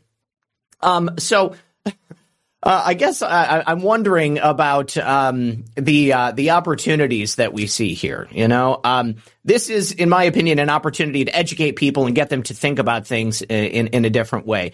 Um, do you think that uh, the uh, the the the unraveling that we're seeing right now is indicative of uh, our chances to, uh, I guess, take back our country in the near future? Well, excuse me for taking a moment on all these questions, but okay. I think it's, so many issues come up with these simple questions. Um, this is not a, in my mind, let me, let me phrase it with that. In my mind, I'm as patriotic as anybody else, but this is not an issue about taking back our country. This is an issue about restoring humanity mm-hmm. is bigger than even our own country. Now, I agree we have to start somewhere. We start in our own families, then we go to our communities and so forth. We work up to our nation, then we can worry about the rest of the world. I agree with that totally. Start with where we can have an influence and build. But um, this is not just a question of America, because we're not going to do it in America alone. It's got to happen globally or it won't happen at all. Mm-hmm. That's my view of it because that's, that's the, it is a global battle right now. And, um, so how do we, and it's not a question of take back either. It's a question of how do we build upon our experience because, um, we don't want to just take it back. That's, if, if we, if we got to where we were politically and reverse all of the legislation, every bit of it, rewind the clock back to say uh, 30 years ago or something like that. That's still not where we want to be. Mm-mm. It's better than where we are today, but it, there'll be some problems that would show up in there too that that uh, we would want to get rid of. So it's not just to go back to the status quo at some previous time in history. It's I think the answer is that let's take this opportunity and think about what went wrong and let's rebuild not from a starting point in the past, but let's move forward to something that's better that we could well they build back better if i want to borrow a phrase. I've gotten caught in that one not, before too. Yeah. It, it, it's not a bad i mean it's a slogan isn't it, it sounds good. but it also is but it also is good in this case. Yeah. We need to build back and there's a better way than even what it was 20 or 30 years ago. Mm-hmm. We have to remember that our Constitution, it was a wonderful document. I, I think it was the, the most advanced political document in history at the time it was written. Mm-hmm. And, um, but it wasn't perfect. We know that. And we can't just say, all we have to do is just get back to the Constitution. Well, that would be a good start, but that's not all we have to do because if that's all we did, we would go through the same cycle again mm-hmm. where the Constitution would be subverted. We've got to figure out how did they subvert the Constitution and how do we prevent that from happening the next time, even if we did restore it? Well, we, they subverted the Constitution because there were some loopholes in it. There were, you know, like, um, the general welfare, general wel- welfare clause. Mm-hmm. That was a terrible loophole. I mean, everything they want to do, that we don't like, they say, well, this is for the general welfare. Trust That's right out of the collectivist playbook. This is for the greater good of the greater number. That alone was a huge, a huge hole in the hull of the ship. So we've learned since then that those are the, those are the kinds of um, loopholes that were put into the system, and issues like slavery, slavery were not addressed directly, and they should have been. But you can't blame the writers of the Constitution for that completely because they were building a union and they're, they're, we're not going to get agreement of all of the 13 states on these points. If they had not compromised, there would have been no union and we would have been much worse off than we are today. There have been 13 little tyrannies probably fighting against each other and all that sort of thing. So um, I look at it this way, that the U.S. Constitution was a brilliant, magnificent beta model. Now we've had a chance to see how that worked out. Let's go back and patch up the holes and build a better constitution with all retaining all of the excellent principles that it had and a few more. A few more. It doesn't, I don't think it needs many more. Uh, in fact, if I ever finish the book I'm working on, that will be the final chapter in the book is a constitution for the world. What are those few additional clauses that need to be added to a constitution Mm-hmm. and maybe one or two that need to be removed that would make it more ideal and more sturdy against the forces of subversion from within. So uh, I don't think that answers your question. I wish I had a simpler answer, just like like vote Republican or something like that. Well, y- you know, in, in a manner of speaking, I mean, we have to start somewhere. That's the thing. You know, I mean, we are dealing with very complicated issues. I mean, we're talking about generations of uh, of bad decisions, and you know, maybe not it, bad for us, calculated for them, uh, that have gotten us to this moment in history. And uh, if we're going to unravel what's taken place and uh, create a more perfect union, get back to uh, the foundations of what America uh, was supposed to be. You know, it's going to take time. Uh, and you're absolutely right. This is not just about America. For me, you know, that's where I'm at. I'm, I'm in Florida. I care about my nation. Uh, and uh, as so goes America, so goes the world. So we've got to take care of ourselves before we can uh, export anything good to the rest of the world. Um, so yeah, it's it's a difficult issue, and uh, and uh, you know, hopefully people are working on it. But we've got the midterms uh, on Tuesday. Certainly, I think that there is a, a tremendous opportunity with uh, political candidates that are are running right now uh, that maybe otherwise wouldn't have run if things hadn't gotten so off the rails, and if uh, the powers that be hadn't worked to subvert what little liberty we have left. So. Uh, I, I think that uh, it takes people of all types, and uh, really the, the the the candidates that we have in this particular election cycle are better than we've had in a long time. Uh, the uh, it's going to take a changing of the guard all across the board, and uh, we have to start at this point, uh, and then move forward from here. Um, we've got Zach, I, I have a question for you Sure. on, on that. Yeah. I agree what with everything you're saying on the assumption that the votes will be counted. Well, you know, that's yeah, absolutely. I mean, that's certainly paramount uh, among my fears. Um, you know, and I actually I would like to get your thoughts on this. You know, I, I see this midterm election as slightly different from the presidential election. Um, yes, there will undoubtedly be efforts to cheat uh, and to subvert the, uh, uh, the the vote of the people, but in this instance, we are talking about many different races across many different states. Uh, in 2020, they needed to steal it in five or six areas. Uh, and it was obvious that they did that through the injection of uh, universal mail in ballots and absentee votes and controlling of the uh, military overseas ballots. Uh, you know, all of these opportunities for them to get paper ballots and and and forge them, or or uh, through the use of the voter rolls and and uh, uh, uh, services like ERIC, uh, the institution of the Center for Tech and Civic Life, Mark Zuckerberg, all of the money that they injected. Uh, and, and, then, of course, the specter of COVID. You know, it was like a perfect storm of um, uh, ways for them to manage the vote and ensure that in those five or six states, they were able to inject enough ballots uh, to steal the presidential election. I, I, think certainly there were probably a couple of other elections that uh, uh, that that were were manipulated as well, but now we're talking about not just one really important election, but many, many important elections all over the nation. And um, the COVID element is not there. Uh, something like 20 states have uh, uh, have challenged the illegal COVID regulations that they put in place in order to steal it in 2020. Um, and I think a lot more people are paying attention. Ed, I think you know, I, I, specifically the the the RNC has um, trained something like 70,000 plus poll watchers. That says nothing about uh, the number of independent poll watchers that have also decided they're going to be involved this time around.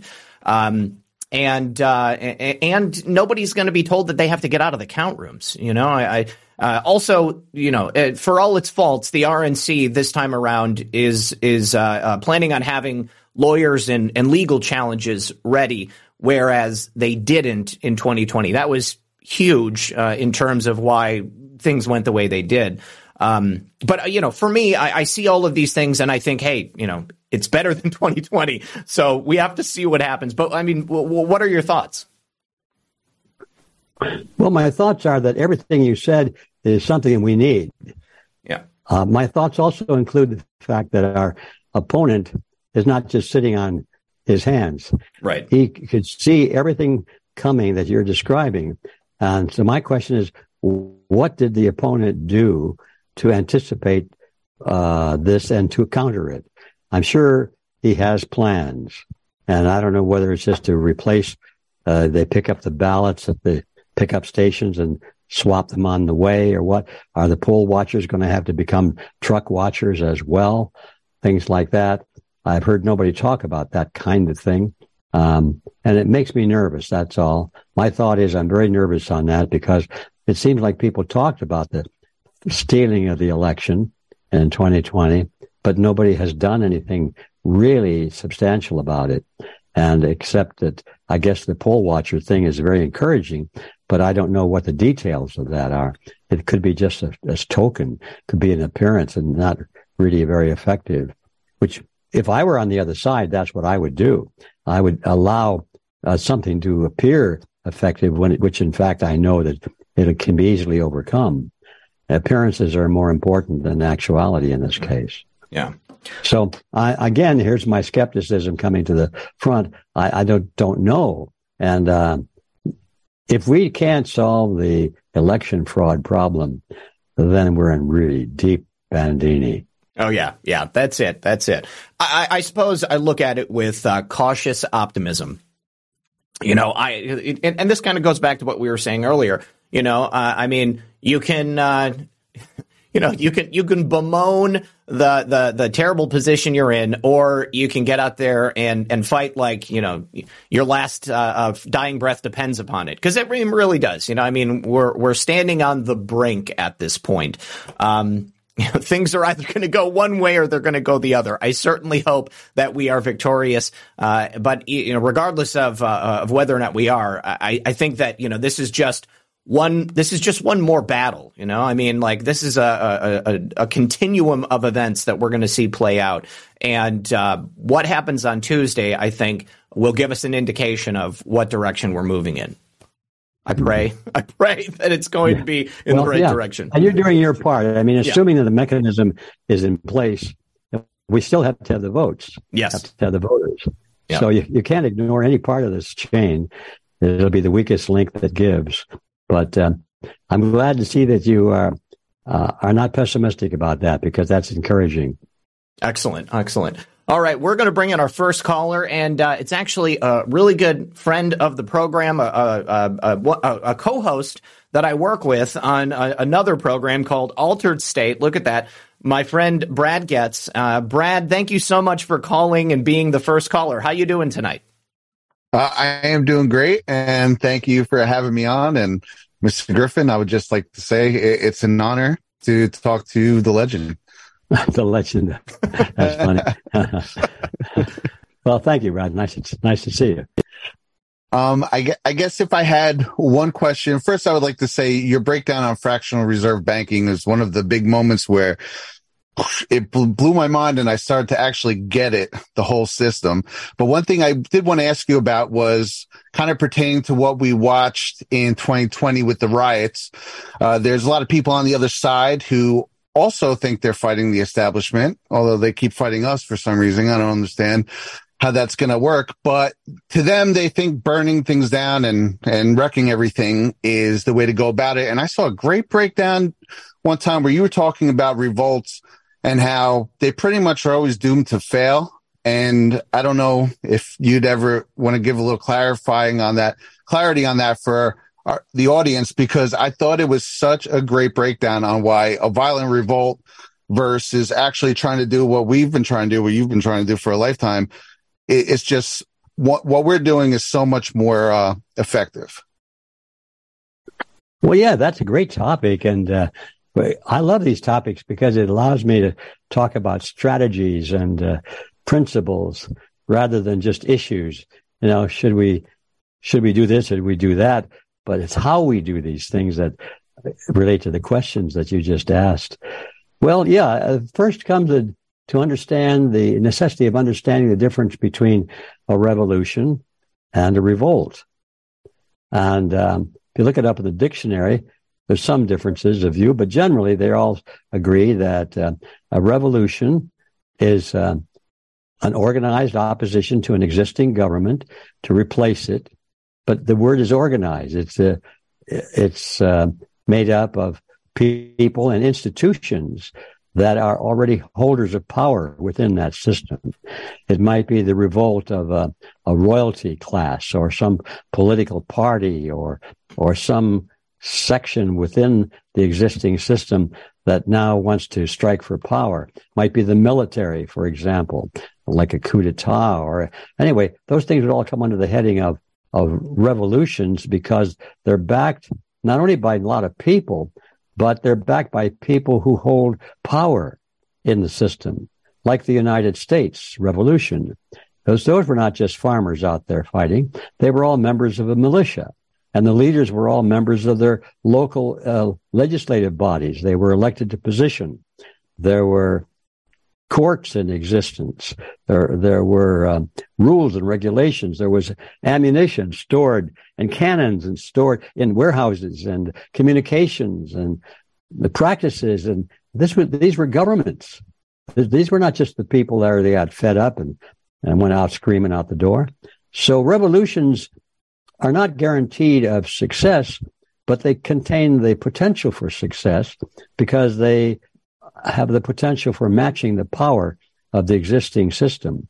Whereas a revolt is just where, like the guy sticks his head out the window and he says, I'm mad as hell and I'm not going to take it anymore. and he gets a lot of his buddies out in the street and they're going around banging pots and pans and some of them carry guns and some of them don't and they don't know who their leader is. All they know is they're not going to take it anymore. And they're easy to overcome. And in the modern world, uh, totalitarian systems encourage that. Uh, the first time I became aware of that was in the Hungarian Revolution. Uh, some author called it the Ersatz Revolt or Ersatz Revolution. I think it was revolt.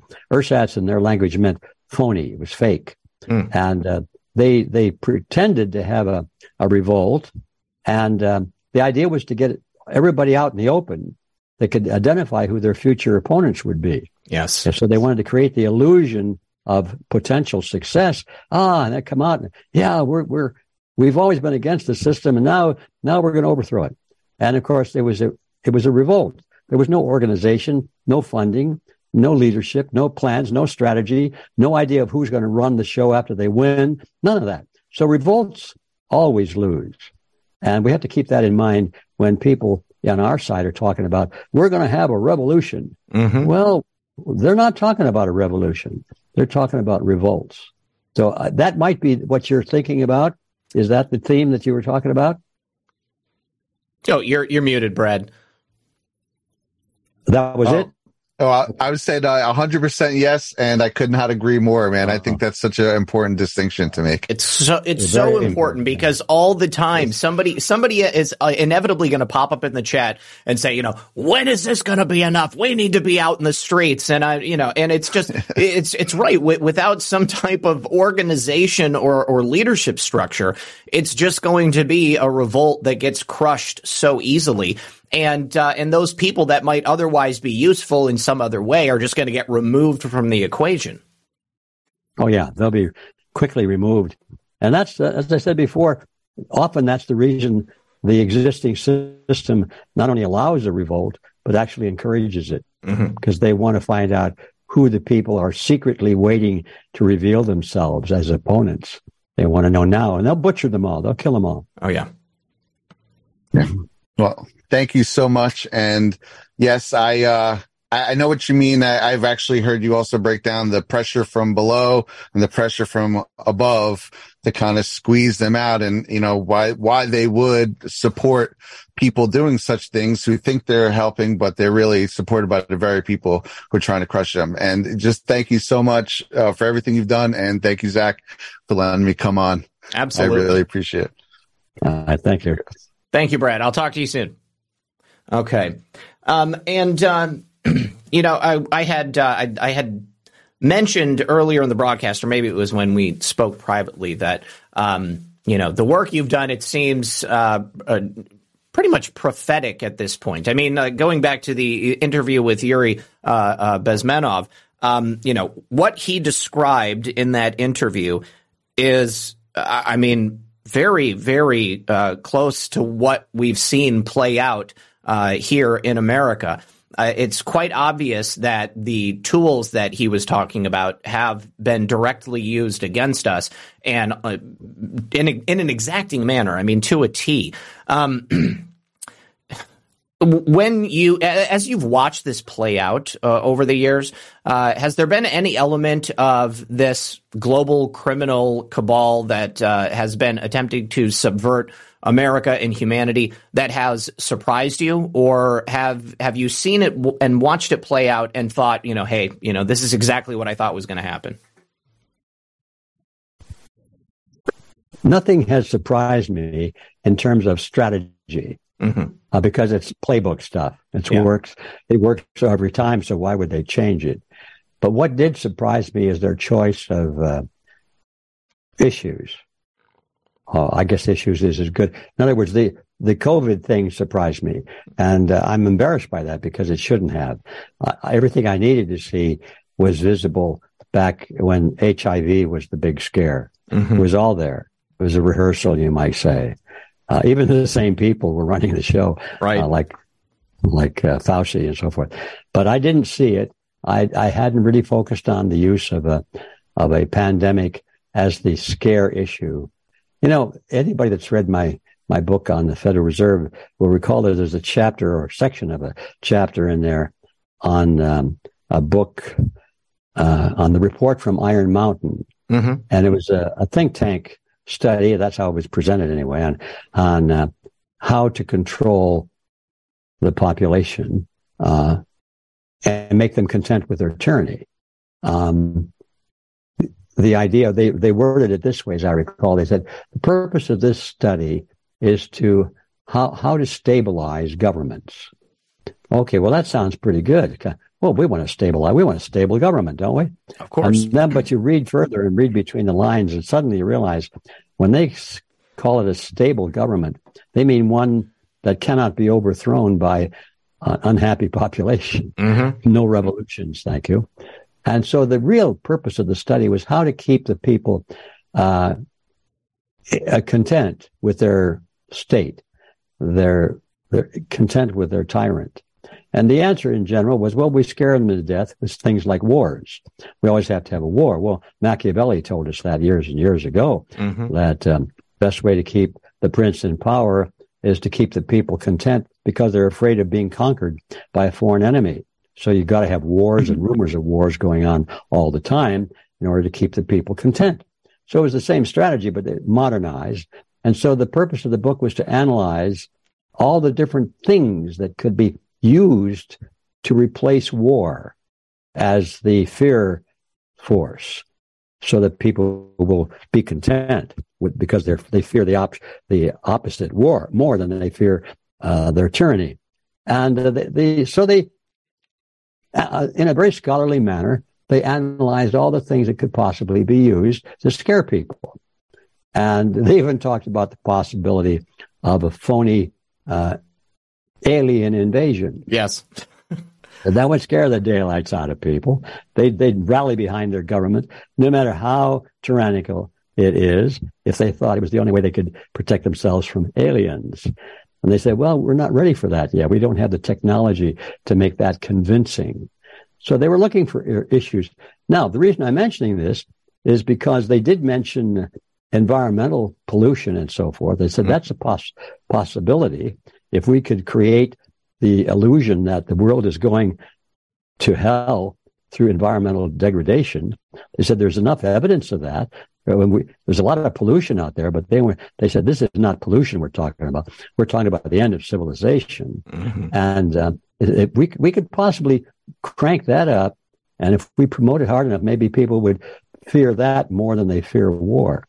But they said we don't think so. We think war is still the only way to do it. Now, the reason I mention that is because at that time, I'm really studying this thing and I'm thinking they made a correct decision. But now I'm looking back at it and say, why didn't they talk about pandemics? Mm-hmm. If they had written about pandemics, they would have, well, that's even better than war because the enemy is something you can't even see. It's a, it's a virus or a bug or some kind. We can't even see it. Mm-hmm. and it's everywhere. You know, oh, they they'll need our protection against it. So that, but they didn't see it in that book, and I didn't see it. So the answer to your question is, is the use of a pandemic did surprise me. But once I saw it, I realized, oh my gosh, it's so, such an obvious choice. It's, it's, it's, brilliant at, at, the end of the day, right. you know, and here's the thing. Maybe they did consider it. Well, I mean, certainly, you know, you can go back to Event 201. They they were definitely preparing for it. Maybe they did consider it, but they just weren't broadcasting it in the way they had broadcasted things previously. Um, but yes, absolutely. I think that's a, that's a great answer, and, and I'm right on board with you. Okay, let's bring in our next caller. And caller, you're on the air. Can we get a name? Yes. Hi, this is Sue. Hi, Sue. Welcome to the program. Hi, Zach. Thank you for having me on. Excellent show. Thank really you. a great conversation. Appreciate yes. it. What's Mr. your question Griffin. for Mr. Griffin? Yes. Okay, I first want to thank you for all the work you've done. You're just such a legend. I've followed you on issues from the environment and tyranny and the dangers of cellular technology. And my question is just, you know, with your amazing wisdom, what do you think the next step is for humanity? What do we do next as far as building building back a new uh, a new world? Well, um, your question is, what do we do? I guess that means what should we do? I don't know what we're going to do. That depends on on the reaction of people who are listening to this program and others like it all around the world because we, we're not we don't have enough soldiers. We don't have enough boots on the ground right now to do anything much except talk about it and complain and try and get organized. But when the window finally closes and it's a push comes to shove thing, and we, if we had enough people in important positions, we simply we simply get rid of collectivists. We make individualism uh, something that everybody talks about and understands, and we begin to reshape our state legislatures and our constitutions in such a way that collectivism is diminished further and diminished further. It has to be phased out. You can't just chop it down like a tree because it would it would fall on you and destroy everything. Uh, but anyway, um, I think the the quick answer to your question is what do we do if we have the power to do it? Is to rewrite all the constitutions uh, in the world to um, make them constitutional republics, which means that they are they will be advocating the principles of individualism, not collectivism, and that's going to take time. So uh, mm-hmm. the hidden part of your hidden part of your question is, will we see it in our lifetime? If that's what we all want, Now, the bad Right. part is, no, I don't think we're going to see it in our lifetime, but we can lay the foundation for it. And that's, uh, it's quite a pleasant thought. When I go to sleep at night, I can often go to bed with a smile on my face thinking, ah, I just laid another big brick in the foundation today. It's a little higher than it was yesterday. And future generations somewhere down the line is going to discover this brick and, uh, it's, it, we're, they're going to live in the, in the vision that we are creating. That's that's wonderful. And and, you know, I tell my kids all the time because I'm always sharing negative things with them, and I'm tell I'm you know try to brighten that up a little bit by telling them that this is our opportunity to make the make the world what we want it to be. You know, to make it better than it's been in the past because we'll never go back to what we had. No. You know, and if you were to change the Constitution, what would you remove from our current Constitution? Great question. Well, I was talking briefly about that earlier. I would certainly mm-hmm. remove the the general welfare clause, and uh, okay. I would. It's not so much what that I would remove anything is what would I add to it, and I think what I would add to it would be something that would make very clear what is the function of the state that is tolerated and what is not, and you'll find those principles in uh, what we call the creed of freedom, and. Um, you know, for example, I'll just give you one. The collectivism is based on the assumption that the group is more important than the individual and that the indiv- individual must be sacrificed if necessary for the greater good of the greater number. That's what I was taught in school and I bought into it totally. I thought it sounds good. Greater good of the greater number. That's what democracy is all about. Little did I know at the time that we didn't live in a democracy. And it's a good thing we didn't, although we do now, unfortunately, because Mhm. democracy is the unbridled will of the majority. A republic, uh, re- the, maj- the majority is limited on what it can do if it violates the rights of one individual. Each one single individual can be protected by the state if the Constitution says so. So one individual standing against millions of people is still entitled to his right to free trial, his right to freedom of speech. You know, things that we, whatever is on that list of human rights, one person has it against the greed and the passion of the majority. Otherwise, some demagogue can come along and whip up the mob, and there goes your liberty. So things like that, a couple of points like that need to be added to the Constitution. And um, one thing I would do, I'm glad you asked that question because I'm kind of working on that problem right now as the last chapter in, in a book I've been struggling with for quite a while. And it's called A Constitution for the World. And um, Oh, great. yeah. And uh, one of the things I, I think I want to do is write the Constitution into two uh, columns. There's a notation, annotation column on the left, and of course the text column on the right. I think if our founding fathers, when they wrote our Constitution, had done that, so on on the right side they say, um, you know, we have these different branches of government, you know, legislative, judicial, and executive, blah blah blah. And on the left side, they say, we're doing this because we don't trust people in government. We're doing this because governments are magnets to the criminal class. We're doing this to protect the state from being subverted from liars and cheats and thieves. You know, something like that. Maybe not quite so bluntly, but uh, tell them why these provisions are put there in the first place. Then, as a kid growing up, when people are asking them to study the Constitution, they're not only getting a lot of words about principles of like how many people does it take to to vote in this and and that and, and what the limitations are, but they learn the why behind it as well.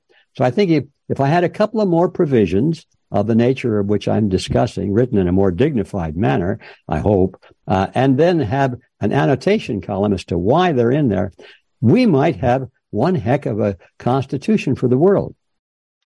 Brilliant. I love it. I can't wait to read your book. I can't wait, wait to finish it. All right, Sue. Thank you so I much know for I've your been call. there. I get it. Thank you very much. All right. Enjoy Have a your night. evening. Have a great night. Okay. All right. So uh, we've got uh, a couple of thank yous. I'll go through those at the end. But uh, my friend Patriot Politics Research is on the line, bringing him into the conversation. And then also uh, someone over on GETTR, we'll get into this after the calls, but wants us to discuss Manning Johnson a bit, uh, former Communist Party leader here in the United States who exposed the uh, communist plan to incite racial division here in America, and looks like it's come to pass. Welcome to the show, Mile. Good to see you, buddy. Uh, just waiting for your audio to connect. Don't have. Uh, can you see us? Can you see that we're here on the call? Hold on. Let me send him a text message. Mm, no audio. You're live. Sometimes when people are on Zoom on their phone, uh, they can't tell that I've let them into the call. Um, let me try this. Uh, okay. Well, that's not working. Okay. Um, all right. Well, let, us let's, let's let's talk a little bit about Manning Johnson. Um, uh, Manning Johnson, uh, are you? I'm sure. I'm assuming you're familiar with him. Oh yes, yes, yes. Okay. What what can you tell us about him and uh, and and and what uh, what he what he said in his book years ago? Well, Manning Johnson came to my attention when I was doing his research on the civil rights movement mm-hmm. way way back in the '60s and '70s, and uh, it turns out that Manning Johnson was a, a black fellow, and he was recruited into the Communist Party, USA. He was sent to Moscow trained there, and uh, trained as a, a, real genuine communist revolutionary, how to uh, subvert the American government and the American system. And they trained him and sent him back to the United States and put him to work as an organizer. And uh, he did that for a little while. And then finally, he figured it out. He uh, he left the party and wrote a book called "Color, Communism, and Common Sense." Mm-hmm. And uh, in that book, he said, "I was a devout communist. I was dedicated to the cause. I was trained. I was ready to go to bring down America until I found out that the comrades didn't give a damn about the black people. It was all just propaganda to use the black population in America like cannon fodder is his choice of words mm-hmm. to bring down the existing system so that they could build their tyrannical empire upon the rubble of what we destroyed. He said, when I discovered that my purpose was simply to destroy what we have, and then they would get rid of me and everybody else, because once we figured it out, we would be very unhappy. He said, I decided it was time for me to leave. So he left and he wrote this book in which he tells all. And um, it was a very powerful book. By the way, uh, that book I just discovered is easily downloaded from the internet. Mm-hmm. Uh, it's just search for Manning Johnson, Color Communism, Common Sense, and type in the word download. And there are several sources on the internet that have put his book up in digital form. Yes. It's you well know, it, worth reading. It's it's quite interesting, especially in light of what we've seen in the last couple of years with the emergence of uh, BLM, Black Lives Matter. I mean, the the founders of that organization are uh, you know admitted socialists, and mm-hmm. uh, they appear to be uh, you know uh, putting that plan into action here in modern day. But you know, whereas you know, at that time it was it was the Russians that were the uh, proponents of communism. You know, now it's the the Chinese that are the real ones uh, pushing communism. Uh, but I mean, I've I've always wondered, you know, do is, is what we're seeing playing out here? Is that an element of the the current Russian government as well, uh, or is it uh, more likely a, a, a larger uh, global organization, one of those secret societies that we mentioned earlier. Uh, do you have any thoughts on that? Yes, I do. I think the strategies that uh, we're seeing unfold uh, are not really Soviet in nature. They're Leninist in nature. Okay. They come from the writings of uh, Vladimir Il- Ilyich Lenin, who wrote about how to come to power. Massive writings on that topic alone. And uh, what we're seeing now mostly was the brain product of Lenin. And uh, because he, he said, now that we got the Communist Party, so we're not Marxists anymore. Now we're communists. We're more militant. And we are now going to have a communist party, and now we become more like a military organization, and um, we're not concerned with uh, ideology, how to convince people that socialism or collectivism is a good thing. Our goal is how to come to power. How do we destroy the existing system? Mm-hmm. How do we overcome our opponent? How do we come to power? So all of these strategies are basically Leninist in nature, and it's got nothing to do with really nothing to do with communism. Okay, uh, it's just how do you come to power, and uh, so that's my short answer to it. And uh, this the strategies don't change because they work. Mm-hmm. They will never change. They might be bent a little bit to to incorporate some new twist of the modern society, like like cryptocurrencies or something. I don't know how that would change anything, but it might. And but the basic strategies are. Let me summarize what the basic strategy is. Okay. It's number one, lie. Tell people that you are an anti-communist. That's number one. Don't let them know that you are promoting communism, preferably. Well, in many cases, they have two branches. They have openly communist and then the other branch, which is communist, but pretends to be anti-communist, and they fight each other so they can control both groups. The communists and the anti-communists are both the same, but they fight each other. And so then you and I have to choose between which one. Right. Uh, because if we don't like communism, then what do we like? Well, the other one. If we're not on the left, then we must be on the right. Right. So let's get on the right side. Say, well, now we're rightists, now we're fascists and Nazis and so on. So that's part of Leninism, and uh, so they lie, and then and then the other part is, uh, uh, you know, how how they bring down the existing system. They're not trying to solve problems like improve wages or rights or anything. They talk about those things, but their goals are always how to destroy. The destruction is the goal of all of these street operations.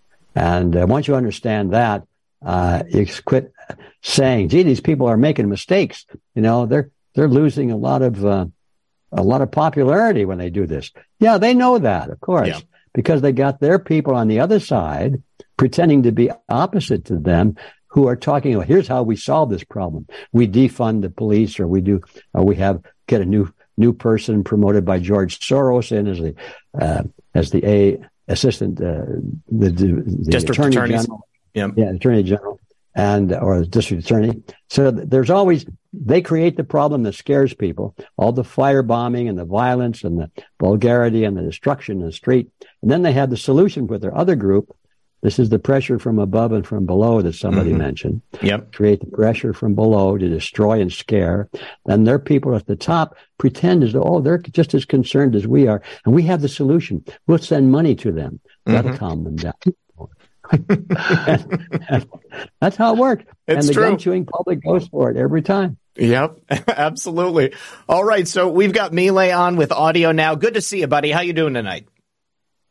Pretty good. How you doing, Zach? Excellent, excellent. So, what's your question for uh, Mr. Griffin? Oh, this is this is so cool. And I saw him live on your channel. I was like, I have to call in. Mr. Griffin, thanks for uh, being a pioneer for all the years and uh, being a guiding light for truth and research for all of us newbies. Um, I, I've been uh, trying to see whether the business plot that was exposed by General Smedley Butler in 1934 uh, for the attempted coup on President uh, FDR, that was thwarted by him coming out and exposing, and then there was Congress saying that there was evidence to suggest that there was a fascist plot to overthrow President uh, FDR, and that just there was no accountability for that. And then I I can't help it but connect it to the current situation with us funding literal Nazis, the old Nazis that the CIA protected post World War II under the auspices of Cold War intelligence. Was were, were the Nazis ever really defeated? Because it sure seems like, uh, you know, even after President Trump uh, declassified some JFK documents in 2018 that suggested that the FBI and CIA knew that Adolf Hitler was living in Argentina. I mean, if it never was really fully held accountable during Nuremberg, uh, it just sure seems like that's evidence what's going on now, especially with the, our government and the world funding the Azov Nazis that were the ones that were protected by the CIA. So I would love to hear your thoughts on that. This this is something near and dear to my heart, and I've often uh, speculated that the Germans actually won World War II because that Nazi brain trust was just transferred from Germany over here to America in Project Paperclip, and then all of their other contemporaries went over to the uh, the Russians. I, yeah, please, what are your thoughts? Well, I think this uh, this confusion be, can be cleared up pretty simply by recalling what we were discussing earlier that all of these words, Nazi, communist, socialist, revolutionary, right wing, left wing, Republican, that they mean nothing. And that's because those words really don't mean anything, is that we have this discussion going on. Well, did they bring the Nazis over? Or, well, they brought the men who were Nazis over, but what does Nazi mean? We don't know. What it means is they're collectivists. Nazis, the Nazism is merely one one version or one manifestation of collectivism. Communism is, communism is merely another one. We have the deep state in the side, which is another one. There are collectivists around the world that have different labels on them, but they all believe the same. And by the time World War II was finished, our government was loaded with collectivists. And the idea of collectivism was sold to the American people as necessary to put on a successful war so that we could win the battle against Nazism and fascism. Little did we know that we were building Nazism and fascism in our own country in the name of fighting Nazism and fascism. We didn't call it that, but the principles were the same. It's collectivism. So when it came time to bring the Nazis, the former Nazis, now they're they're not Nazis anymore because the war is over, right? The Nazi party's gone, so they're former Nazis. So we bring the former Nazis over. Um, who's bringing them over? Well, government agencies, uh, so-called intelligence agencies, which were loaded with collectivists. They saw these people as their brothers. Yeah. They're the, they believe the same thing. We can use these guys on our team. It was like, you know, two basketball teams playing each other and they represent uh, two teams, but they both play the ga- same game. And they, when it comes time to find a, a new member of the team, they say, gee, I, this guy, I remember from another team, he beat the pants off of us. He's a good guy. he was on the other team, but we need him on our team now. So that's the same thing. They, they'll take the basketball players from the Nazi team and put them on the American team. And they say, well, they're not Nazi players anymore. Now they're Americans. Um, and so the the short answer, I have to say it again, is they believe the same thing. They are the same people under the skin, and whether it's communism or fascism or Nazism, it's all the same.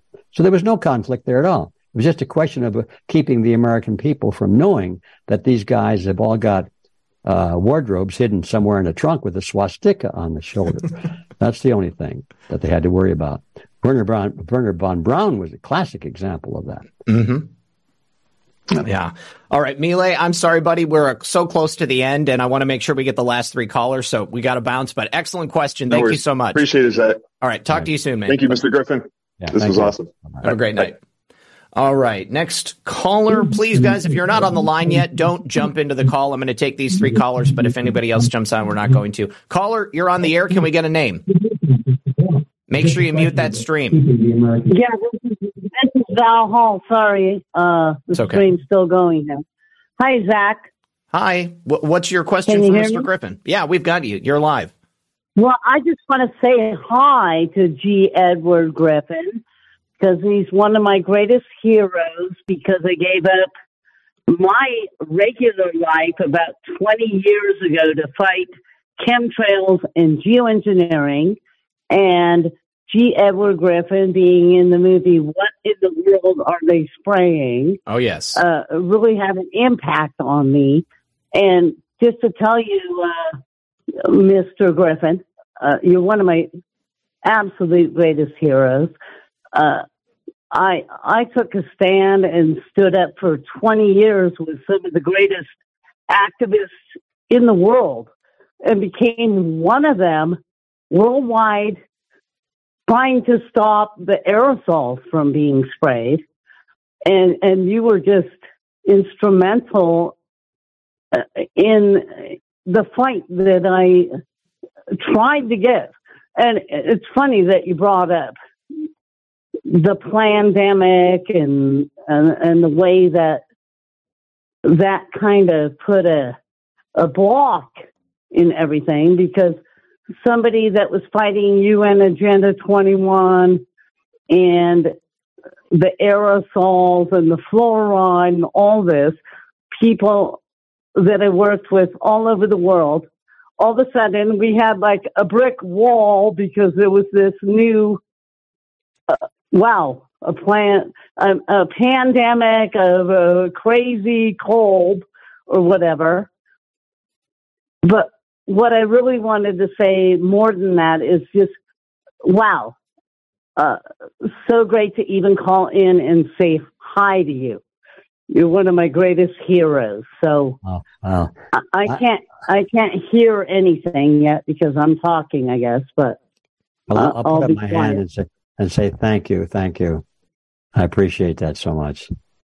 And, and the people, uh, like you said, I worked with some of the greatest activists in the world, and a lot of them are no longer alive, mm.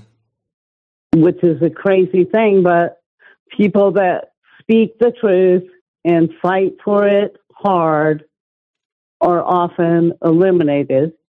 So I just wanted to call and say, oh my God, I can just even say hi to Edward G. Griffin. Well, that's very kind, and, my dear. I'm going to I'm going to make a suggestion. What part of the world do you live in? Uh, I'm in California. California. Well, we have a Red Pill Expo coming up at the end of this month. Uh, I mean, not, not the end, but the beginning, November 12 and 13 in Salt Lake. You might want to come out there and uh, i will shake your hand. I'd love to meet you in person.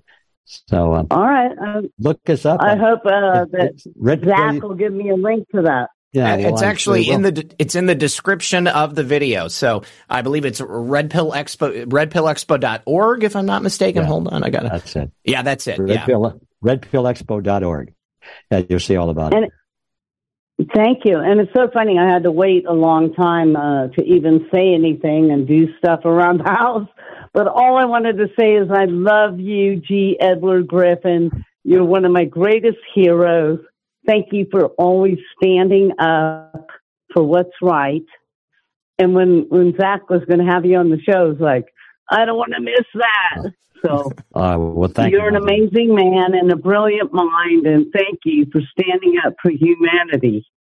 Thank you. Thank you. All right. Thank you for your kind words, uh, and I appreciate your calling in. And hopefully, we'll see you at the expo. I hope so. All, All right. Have a great night. Thank you for your work as well. All right. Uh, next caller. Caller, you're on the air. Can we get a name? Carrie. Carrie, welcome to the program. What's your question for uh, G. Edward Griffin? Two questions, uh, and I like you talk about the future. And thank you so much, Mr. Griffin. You're, you've been a trailblazer in my time. Your book, The Creature from Jekyll Island, just just bent my mind around, which is exactly what I needed. But my question is about the future and rewriting the Constitution for the world, as you say. On the judiciary end, would you include a provision that once the Supreme Court has ruled on an issue, if a governor enacts a law that goes against what SCOTUS has ruled, that um, that is that law is defunct, and that the governor who signed that goes to jail automatically because that'd be great, like we see with New York doing with the Second Amendment laws. And secondly, I want to know your take on what's going on with Brazil's election. Thank you. Uh, let me ask you a question. What is going on with what election? I missed that last. Brazil. Oh, Brazil. Brazil. Oh, Brazil. Well, that I'll start with that one because I don't really know. I haven't studied that. I don't have enough data on that one, but it's certainly it's very impressive. That's all I can say. But uh, I have learned not to uh, form an opinion too quickly until I see who the players are and and what they're advocating and so forth. But so I'll just start off by saying I don't really have an answer to that one, except I'm going to study it. But now the other question about if I understand it correctly, is a, if a governor violates um, or go or rules or issues a, a an edict Right. of some kind contrary to ruling of the Supreme Court. It depends on what the ruling is, I suppose. If the ruling de- was dep- uh, dependent on something in the federal constitution itself that the federal government had the authority to determine, then I would I would say that the governor must be free to reject it. Um, I don't know about putting him in prison, but the point is the really the heavy point here is that I still believe a strict reading of the Constitution is that the states are supreme. They're independent governments. We are united states, but we are still states. And by that, I don't, I don't mean subdivisions of the federal government. I mean they are superior to the federal government. They are the originators of the federal government. So on that basis, uh, the governors can do pretty much anything they want to do. To heck with the Supreme Court of the federal government, unless it's something that they have agreed to abide to. The states have agreed to abide to a certain provision in the federal government. And that's, that's where the Constitution comes in, as you know, that almost all of those provisions are restrictions on the federal government. They're, they're directions for what the government can and cannot do. The federal government has very little to do with what the states can do because they're supreme over the federal government as in the original concept. So the short answer to your question is having said something about those two issues, I would be very careful to make sure that uh, the rights of the states and therefore the right of the governor of the states would not be limited by any provision that I might come up with. Good to know. All right. Good to know. Okay. Thank you. Uh, Thank you so much. Appreciate your call. All right. And final caller of the night, Thumper Rose, uh, bringing her in. And uh, actually, you know, I don't know that it's a, it's a woman, but for some reason it did, uh, it occurred to me that they were. Uh, and then we've got a couple of thank yous over on uh, Rumble. Lunar Hayes said, I love you, RP. I'll catch this vid on replay. Keep up the great work, and I love what you're doing with Badlands Media, too. Thank you very much. Don't forget, you can catch me on Badlands Media on Mondays and Wednesdays. And Original Clag says, Good evening, Zach and Mr. Griffin. Uh, big fan, sir. Thank you very much for that. Thumper, you're on the air. Hello, I'm I'm I'm almost spellbound. my, my grandfather and I used to sit around the table and have discussions. And he had a library at his house of 20,000 books, and we would go over stuff. And he said, You know, it's good. You, I love it that you're such an intelligent girl, but you're a girl. In the day. you know what that meant. I was like, I always felt ashamed that I didn't have a penis and I couldn't go to college. I'm sorry. Oh, well, I grew up and went to college. Anyway, a lot of this stuff, I hear everybody say, oh, the forefathers were Mason, they were Illuminati and stuff.